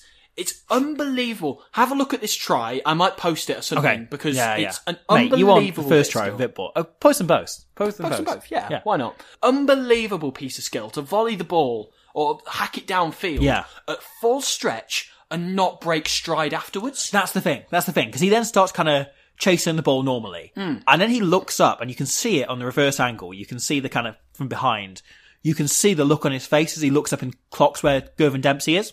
There's a specific moment where he realizes, oh, I'm in here. He Or I could realizes be. like this is on. Yeah. And he suddenly goes in, he goes from like that pretty quick run that Yeah. Teams do when chasing the ball because you know you've got to adjust and like when something comes into a full on sprint instantly because he sees Dempsey is just jogging across. the kick he has just done is essentially like a scissor kick or a bicycle kick in Yeah. football, right? Yeah, Which yeah. usually knocks a man off their feet. And it's the fact that he stayed balanced and he Yeah. stayed on his feet and gone, oh no, I can sprint here. And he, he knows that he has to work hard for about six or seven seconds Yeah. and he is scoring. Yeah. And you're right, he skins Dempsey on the inside. Dempsey is, but Dempsey is jogging. Dempsey has no idea he's Yeah. there until the last second. Yeah, yeah, yeah. I think again he was stunned by how well those kicks have come off. haven't Yeah, they? Because yeah. They're both so, so ambitious, and yet Van He Sale, gathers it an inch out. yeah, dives over. Brilliant finish. Great finish. And- Great finish. Yeah, that's that's a try of a team that just thoroughly deserved to be here. And you think like, oh, this game's not what I expected it would be. No, no, leaves the score. at- Well, I mean, once Vessels kicks the conversion, Hmm. seventeen twenty-seven, 17 27, and 10-point momentum all with Namibia, Yeah, and the crowd completely with Namibia as well. A s- like, amazing occasion to have come out to. So, like, they're giving it a proper crack. the thing that really got me on my feet was immediately after this try, they get the kickoff. Yonchis puts a mega boot downfield and Yeah, Dennis yeah. Leamy knocks it on Yes. in his own half. And Yeah. you go like, oh my god, they're completely panicking. They're so rattled. Ireland, yeah, Ireland, as you said, look, rattled. As I say, it's that period of 10 minutes where Namibia are thoroughly the better team. And so then there's a moment shortly after this where Ireland have the ball about halfway. They regather it thanks to you know their dominance of the scrum here. Yeah. And play gets quite loose. Like everything breaks up a bit. Everyone's kind of in that way that happens when there's been a few drop balls in a row. Yeah. And things start to get a bit loose, and everyone's kind of in offside positions or all over the place positions. And one of the Irish players goes to throw a really ambitious pass out Stringer, the wing. Stringer, Stringer. yeah. Spots the space on the wing, goes to throw it wide. And Nivenhouse comes in for the intercept, reaches up and just about gets his fingertips to it and can't quite catch it. Yeah. And there was a moment, I was watching this in the office and you were there next to me, where I made a l- really loud involuntary noise, like, oh! Because I thought he was going to take it. It's one of those, it's For a- 100% worth going for. Yeah. If he 'Cause misses for- it and they go the length, so be it. for a split second, I thought, even though I'm watching this back, and even though I know Ireland win it, and even though I know how this goes, and maybe you haven't won a World Cup game before, never mind being Ireland, Yeah. and we'd know if they did. Yes. Um, for a second, as that ball's in the air and you see Nivenhouse going for it, you do think, oh, this is it. This is he's in. Like if he takes Yeah. that ball, at the very best, he's being tackled in the 22. Like Yeah. he's and he's he's offloading to somebody quicker. you Yeah, yeah. Who, who could potentially score? Like that is a huge think this is the momentum swing? swinger moment. Yeah. that is literally that ball dips an inch lower, and you know Namibia are looking at bringing this to a three point margin. and they missed three shots at goal in the first half. They did. It's wild how close this game actually was. there's a world in which this put Namibia six points up Yeah, with what, like 15 minutes to go? yeah, And I don't know if they see it home from there, but it's a it's very different doubtful, game, isn't it? I But think, yeah. if Nivenhouse takes that. yeah. I think it, it's doubtful that they'd see it home because Ireland have a strong bench, and they would have emptied that bench and gone right. Okay, let's sort this out now. But they do around this period anyway. Yeah. Like they, so in between the two Namibia tries, which bear in mind are four minutes apart, right? Hmm. They bring on Jerry Flannery, they bring on Simon Best, they bring on Neil Best. Hmm, yeah. And then in the last two, with two minutes to go, they bring on both Paddy Wallace and Jordan Murphy. Yes. But they bring on most of their replacement forwards in Yeah. between the two Namibian tries to go like, okay, Yeah. they've got their momentum, we'll stem this here, we'll kill it. And it doesn't work. Yeah, it's insane that that could have just changed the complexion of Namibian rugby, like Yeah. as, as we know it, because they would have that moment that they cling on to. Really, really interesting moment. That I didn't realize that was the moment that you did that big. Yeah, involuntary what did you noise. think it was? I thought it was Vitboy's run for that try. Oh, no, no, no. No, it was the intercept attempt. Because Yeah. up until then, it's like, oh, this is interesting. And there it was almost a moment in which the rugby Almost was an swung. upset. Yeah. Morocco could have had that moment. And they might have it in 2023. Yeah, yeah, yeah. They might do on future episodes of this series. To be fair, They when might, We, they we might. Cover the rest of their games Yeah. in this World Cup, but I can't wait for Morocco to play France this year. Yeah, that's going to be great, isn't it? Yeah, that, it's a wild pass, nearly intercepted, but alas, Ireland do get downfield. There's there are a couple of those moments that we said earlier didn't come. They start to come later on. Like Easterby comes up with a brilliant turnover at one point in his half, just as Namibia start to pile more pressure on. Trimble kicks what would be now 50-22, Yeah. which is super important. The fact Oh, that it's he's brilliant. played that It's so a brilliant maturely, kick, yeah. yeah, and not got carried away because I think it's common for wingers to just think, right, okay, I'll just Very Try and where's win that come from moment from Andrew Trimble. yeah, huge momentum swing at that. Because I remember Andrew Trimble saying once that when he's low on confidence or he's like having a bad day, he likes to go and watch his highlights on YouTube. Yeah. And I wonder if that's a moment he's watched back. Yeah, yeah, yeah. No, it's brilliant by him. It's brilliant by him. Like, but there's all of these moments that come in the last 15 minutes come because Ireland know they're in a game. yeah, And they're normally moments you pull when you're playing against South Africa or you're playing against, you know, that France game they and won Six by Nations one or point something, against you know. Scotland. Yeah. And yeah. Like, it's those kind of moments we like, oh shit, we need to properly perform here and close this game out. yeah. Like, It's- Ogara's it's- kicking you're from the corners, it's- Stringer's it's that kind of it's playing the fumble. ego thing of Trimble going. Do I want a highlight reel moment where I break through and try and score, or do I just want to sensibly put us in the right area Yeah. of the park? Well, so there's a you know Peter String was infamous for never going for the short side break himself, and hence that try in the Huntington Mm. Yes. final because everyone was like, well, he never does this, so it- we're safe to leave it undefended. And he does it in this game. He has a crack. Didn't notice that. Yeah, he has a crack in the first twenty minutes, and he has a couple of cracks himself. Ah. Clearly learning from Vitboy. Clearly, But infectious. you've got moments of Ireland kind of spend the first half and like they are kicking for the corner rather than going for the points and so on. Yeah. Mm. And all of that changed in the last 15 minutes. Like they are threatened and scared and Yes. worried. Yeah. Point as well. So Namibia kick it back to Ireland. It lands on the ten meter line. Trimble catches it, and Murray Mexted proclaims try time. yes. Yeah. Yeah, brilliant. Simply Thanks. wasn't. He just crashed it up. Brian O'Driscoll also puts in a couple of really good kicks that I think, like, two kicks that I think are just really intelligent decisions to kick, like, from a game management point of view. Yeah. Sort of thing you see Lenny Katow, Emily Scarrett doing nowadays. Yes. Like, really good at just identifying actually the best It's options to interesting kick now. because I, I thought about both of those as I Yeah. was watching Bod in this game. The adaptability from how he started it, and he was really kind of full of energy and Yeah, charged. yeah. Whereas then actually went, you know, no, I just know what to do, and every touch he made was quietly impactful.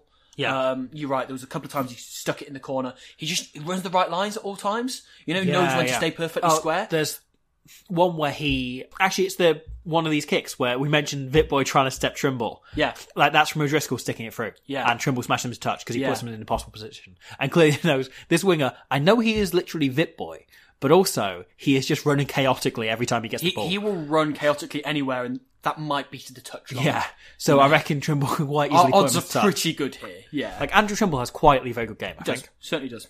But yeah, so Bard gets another touch of the ball when they get into Namibian territory, and again he is so square on this that he just frees a man outside him. Well, so Vessels puts the ball out on the full, and That where it starts. Mm. That's a big turning point, I think. And I don't think they maybe necessarily would have won this game here, Sure, but you know they were ten points behind. could have had another opportunity to score. yeah, yeah, Like they could have got a losing bonus point out of this, perhaps. Sure, yeah. If but Vessels puts the ball out on the full from what could have been a really good kick if it wasn't. Yeah. and yeah, Ireland then take the territory. They end up with a scrum. yeah. As I say, Bod runs so perfectly square on this that he can just free Dempsey on his outside and give him another little run up near the touchline, kind of the 15 metre line, I suppose. Yeah. And once again, Bod just knows exactly where to go, comes round the corner, catches the ball squarely off his chest, runs perfectly straight, lifts up on his outside, and Joe Flannery has a walk in. Uh, or so it seems. so it yeah. seems. At first, on on first viewing, it looks like he has a walk. It's lovely. He's just double involvement, involved two phases in a row, same as his own try. Yeah. And both times he just gives the perfect pass. Both of them, again, as I mentioned, at that moment, which you think, oh, he's going selfish. Brian O'Driscoll going to do something, trying Yeah. to do something magic. So they commit to him. Really crucial moment. As I say, the when you look at this game, right, this game is really level other than Ronan O'Gara and Brian O'Driscoll. yeah. They are Ireland have two game breaking players who are very different kinds of players, different kinds of game breakers. And you think maybe because they had the scrum anyway, maybe they would have seen it through if they had like, you know, Fergus McFadden at 13 instead. but so much of it comes down to two tries Brian O'Driscoll creates, one from Ronan O'Gara. Hmm. And if you take those out, Morocco have just won the World Cup. Yeah, exactly, exactly. Unbelievable touches by O'Driscoll Brilliant, to set up absolutely that try for brilliant. Flannery, who I would say finishes it well because the try is given, Yes. but Then they cuts cut to the other angle. and suddenly it looks like he grounds the ball short of the line. Then it goes, then rolls over the line, at which point he's in touch. Yeah, And It's I don't really think that hard try to would be see from given the angles. nowadays. I think the That's TMO would it, step in and yeah. say, actually, no, he's that in said touch, though, or held up. with the protocol of on-field decisions, I feel like it probably wouldn't be overturned. I don't know. Really difficult, to Really tell, tricky though. one, really Tou- tricky. tough one to be a referee. I or understand the TMO. referee going with his gut instinct. And giving Yes, exactly. So I think therefore it's the correct decision. it. sure. But yeah, I mean, fair play. Ireland really had to reach to get that one out of the bag. Yeah. uh, that try. But a bod moment of brilliance is worth a lot. um, Yes. in these games where you've you've got a scare on your hands. Unfortunately, like that try comes in 76 minutes. For some reason, the referee keeps playing twice beyond the 80 minutes. But my one big note from the end is give it to Vip Boy and Namibia. Do not do this. No, they do not. Interestingly, as well, Vessels does kick the ball out early. Yes. Before the 80 minutes across, he kicks the ball out. But the thing is, it set the clocks at 80 minutes. The Yeah. clock, you know, he was on like 81 minutes and he was like, so he kicks the ball out in his own 22. I don't sideways. blame him, but I'm still going to mention him in the dick of the day. Oh, absolutely. Yeah, yeah, yeah. Of course, he's earned it. exactly. So the game comes to a close. Ireland win Eventually. 32-17. Sigh of relief if you're an Irish fan. Yes. I mean, Eddie O'Sullivan comes out afterwards and just says, yeah, we were shit. Yeah.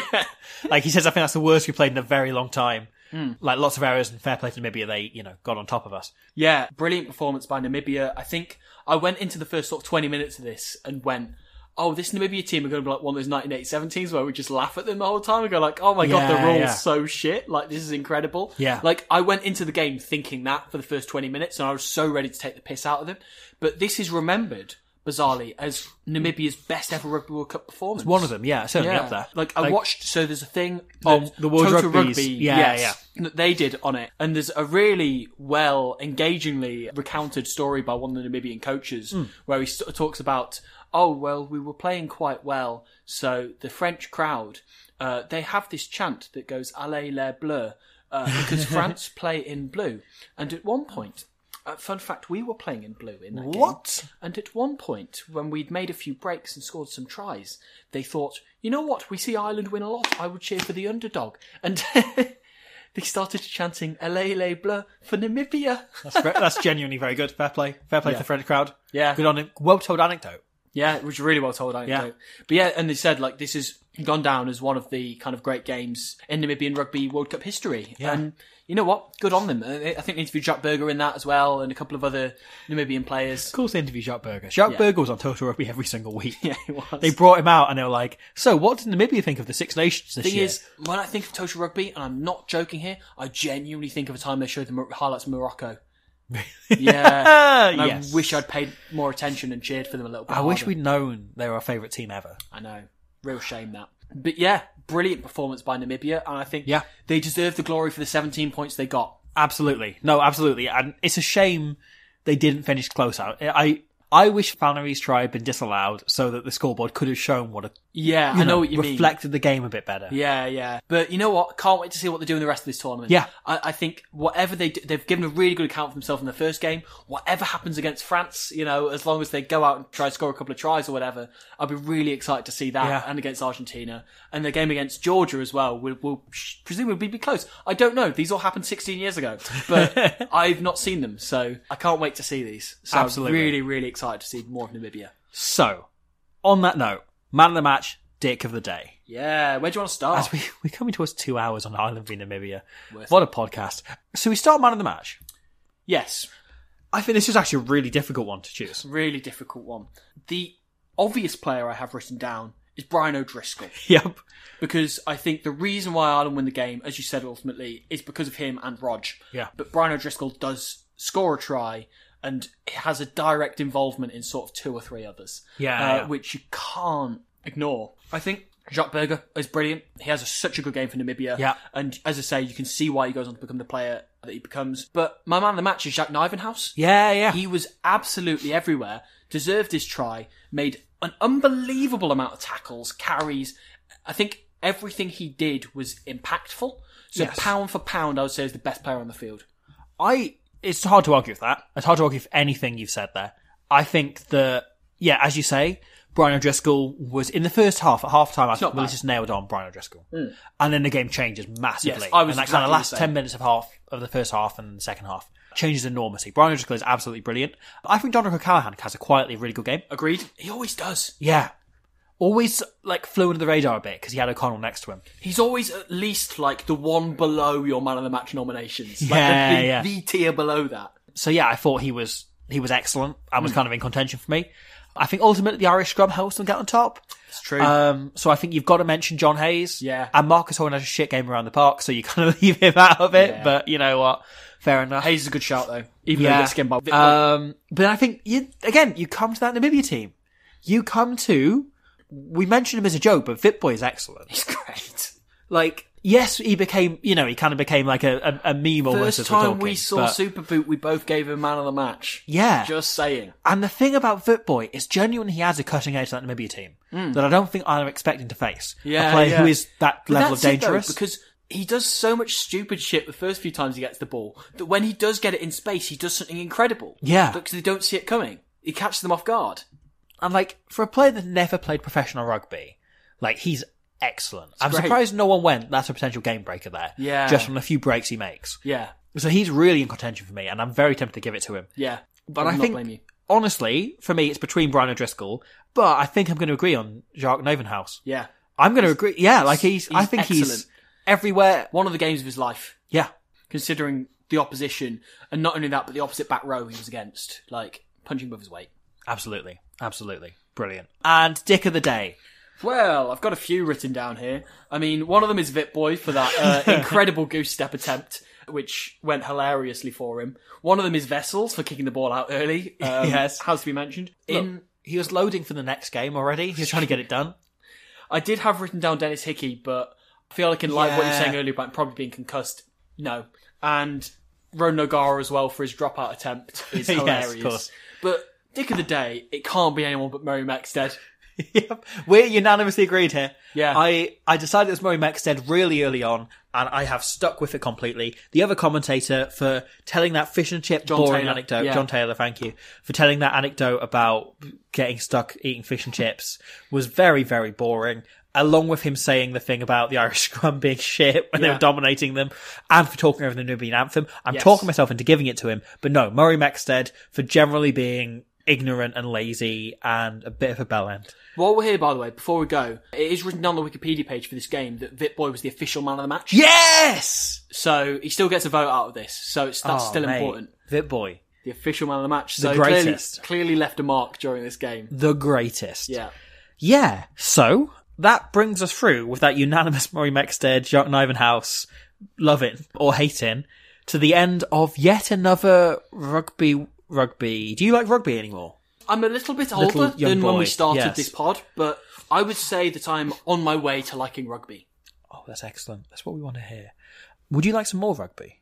Yeah. I, oh, yeah. I'd love some another more course, rugby, yeah. another course of rugby, or course of rugby. Hey, actually. I'd like an education. you'd like it, you'd love an education. Like so, an anthem. firstly, I'm gonna yeah play the Namibian anthem when we finish, and then I'm going to let you next week join us again to watch the rugby match Argentina versus Georgia from 2007. Sounds like a good one. Argentina back after their their big win dramatically. Georgia playing their first game of the tournament. It's a very exciting one, and we'll see you next week for that. Forget the Six Nations is starting soon. No one Yeah, gives this a promises shit. to be better. This is more interesting. This is Yeah. more interesting. Come back for Georgia v Argentina. Don't watch rugby. Listen to people talk about rugby from 16 years ago. Yeah, like Georgia, you know, like Georgia should be in the Six Nations. Yeah. Because f- corruption. Yeah. And so therefore, listen to Argentina, who also should be in the Six Nations, and it should still be six. We'll see you then. Until Planning for your next trip? Elevate your travel style with Quince. Quince has all the jet setting essentials you'll want for your next getaway, like European linen, premium luggage options, buttery soft Italian leather bags, and so much more. And is all priced at 50 to 80% less than similar brands. Plus, Quince only works with factories that use safe and ethical manufacturing practices. Pack your bags with high-quality essentials you'll be wearing for vacations to come with Quince. Go to quince.com slash pack for free shipping and 365-day returns. that time, have rugby. Vids, boy.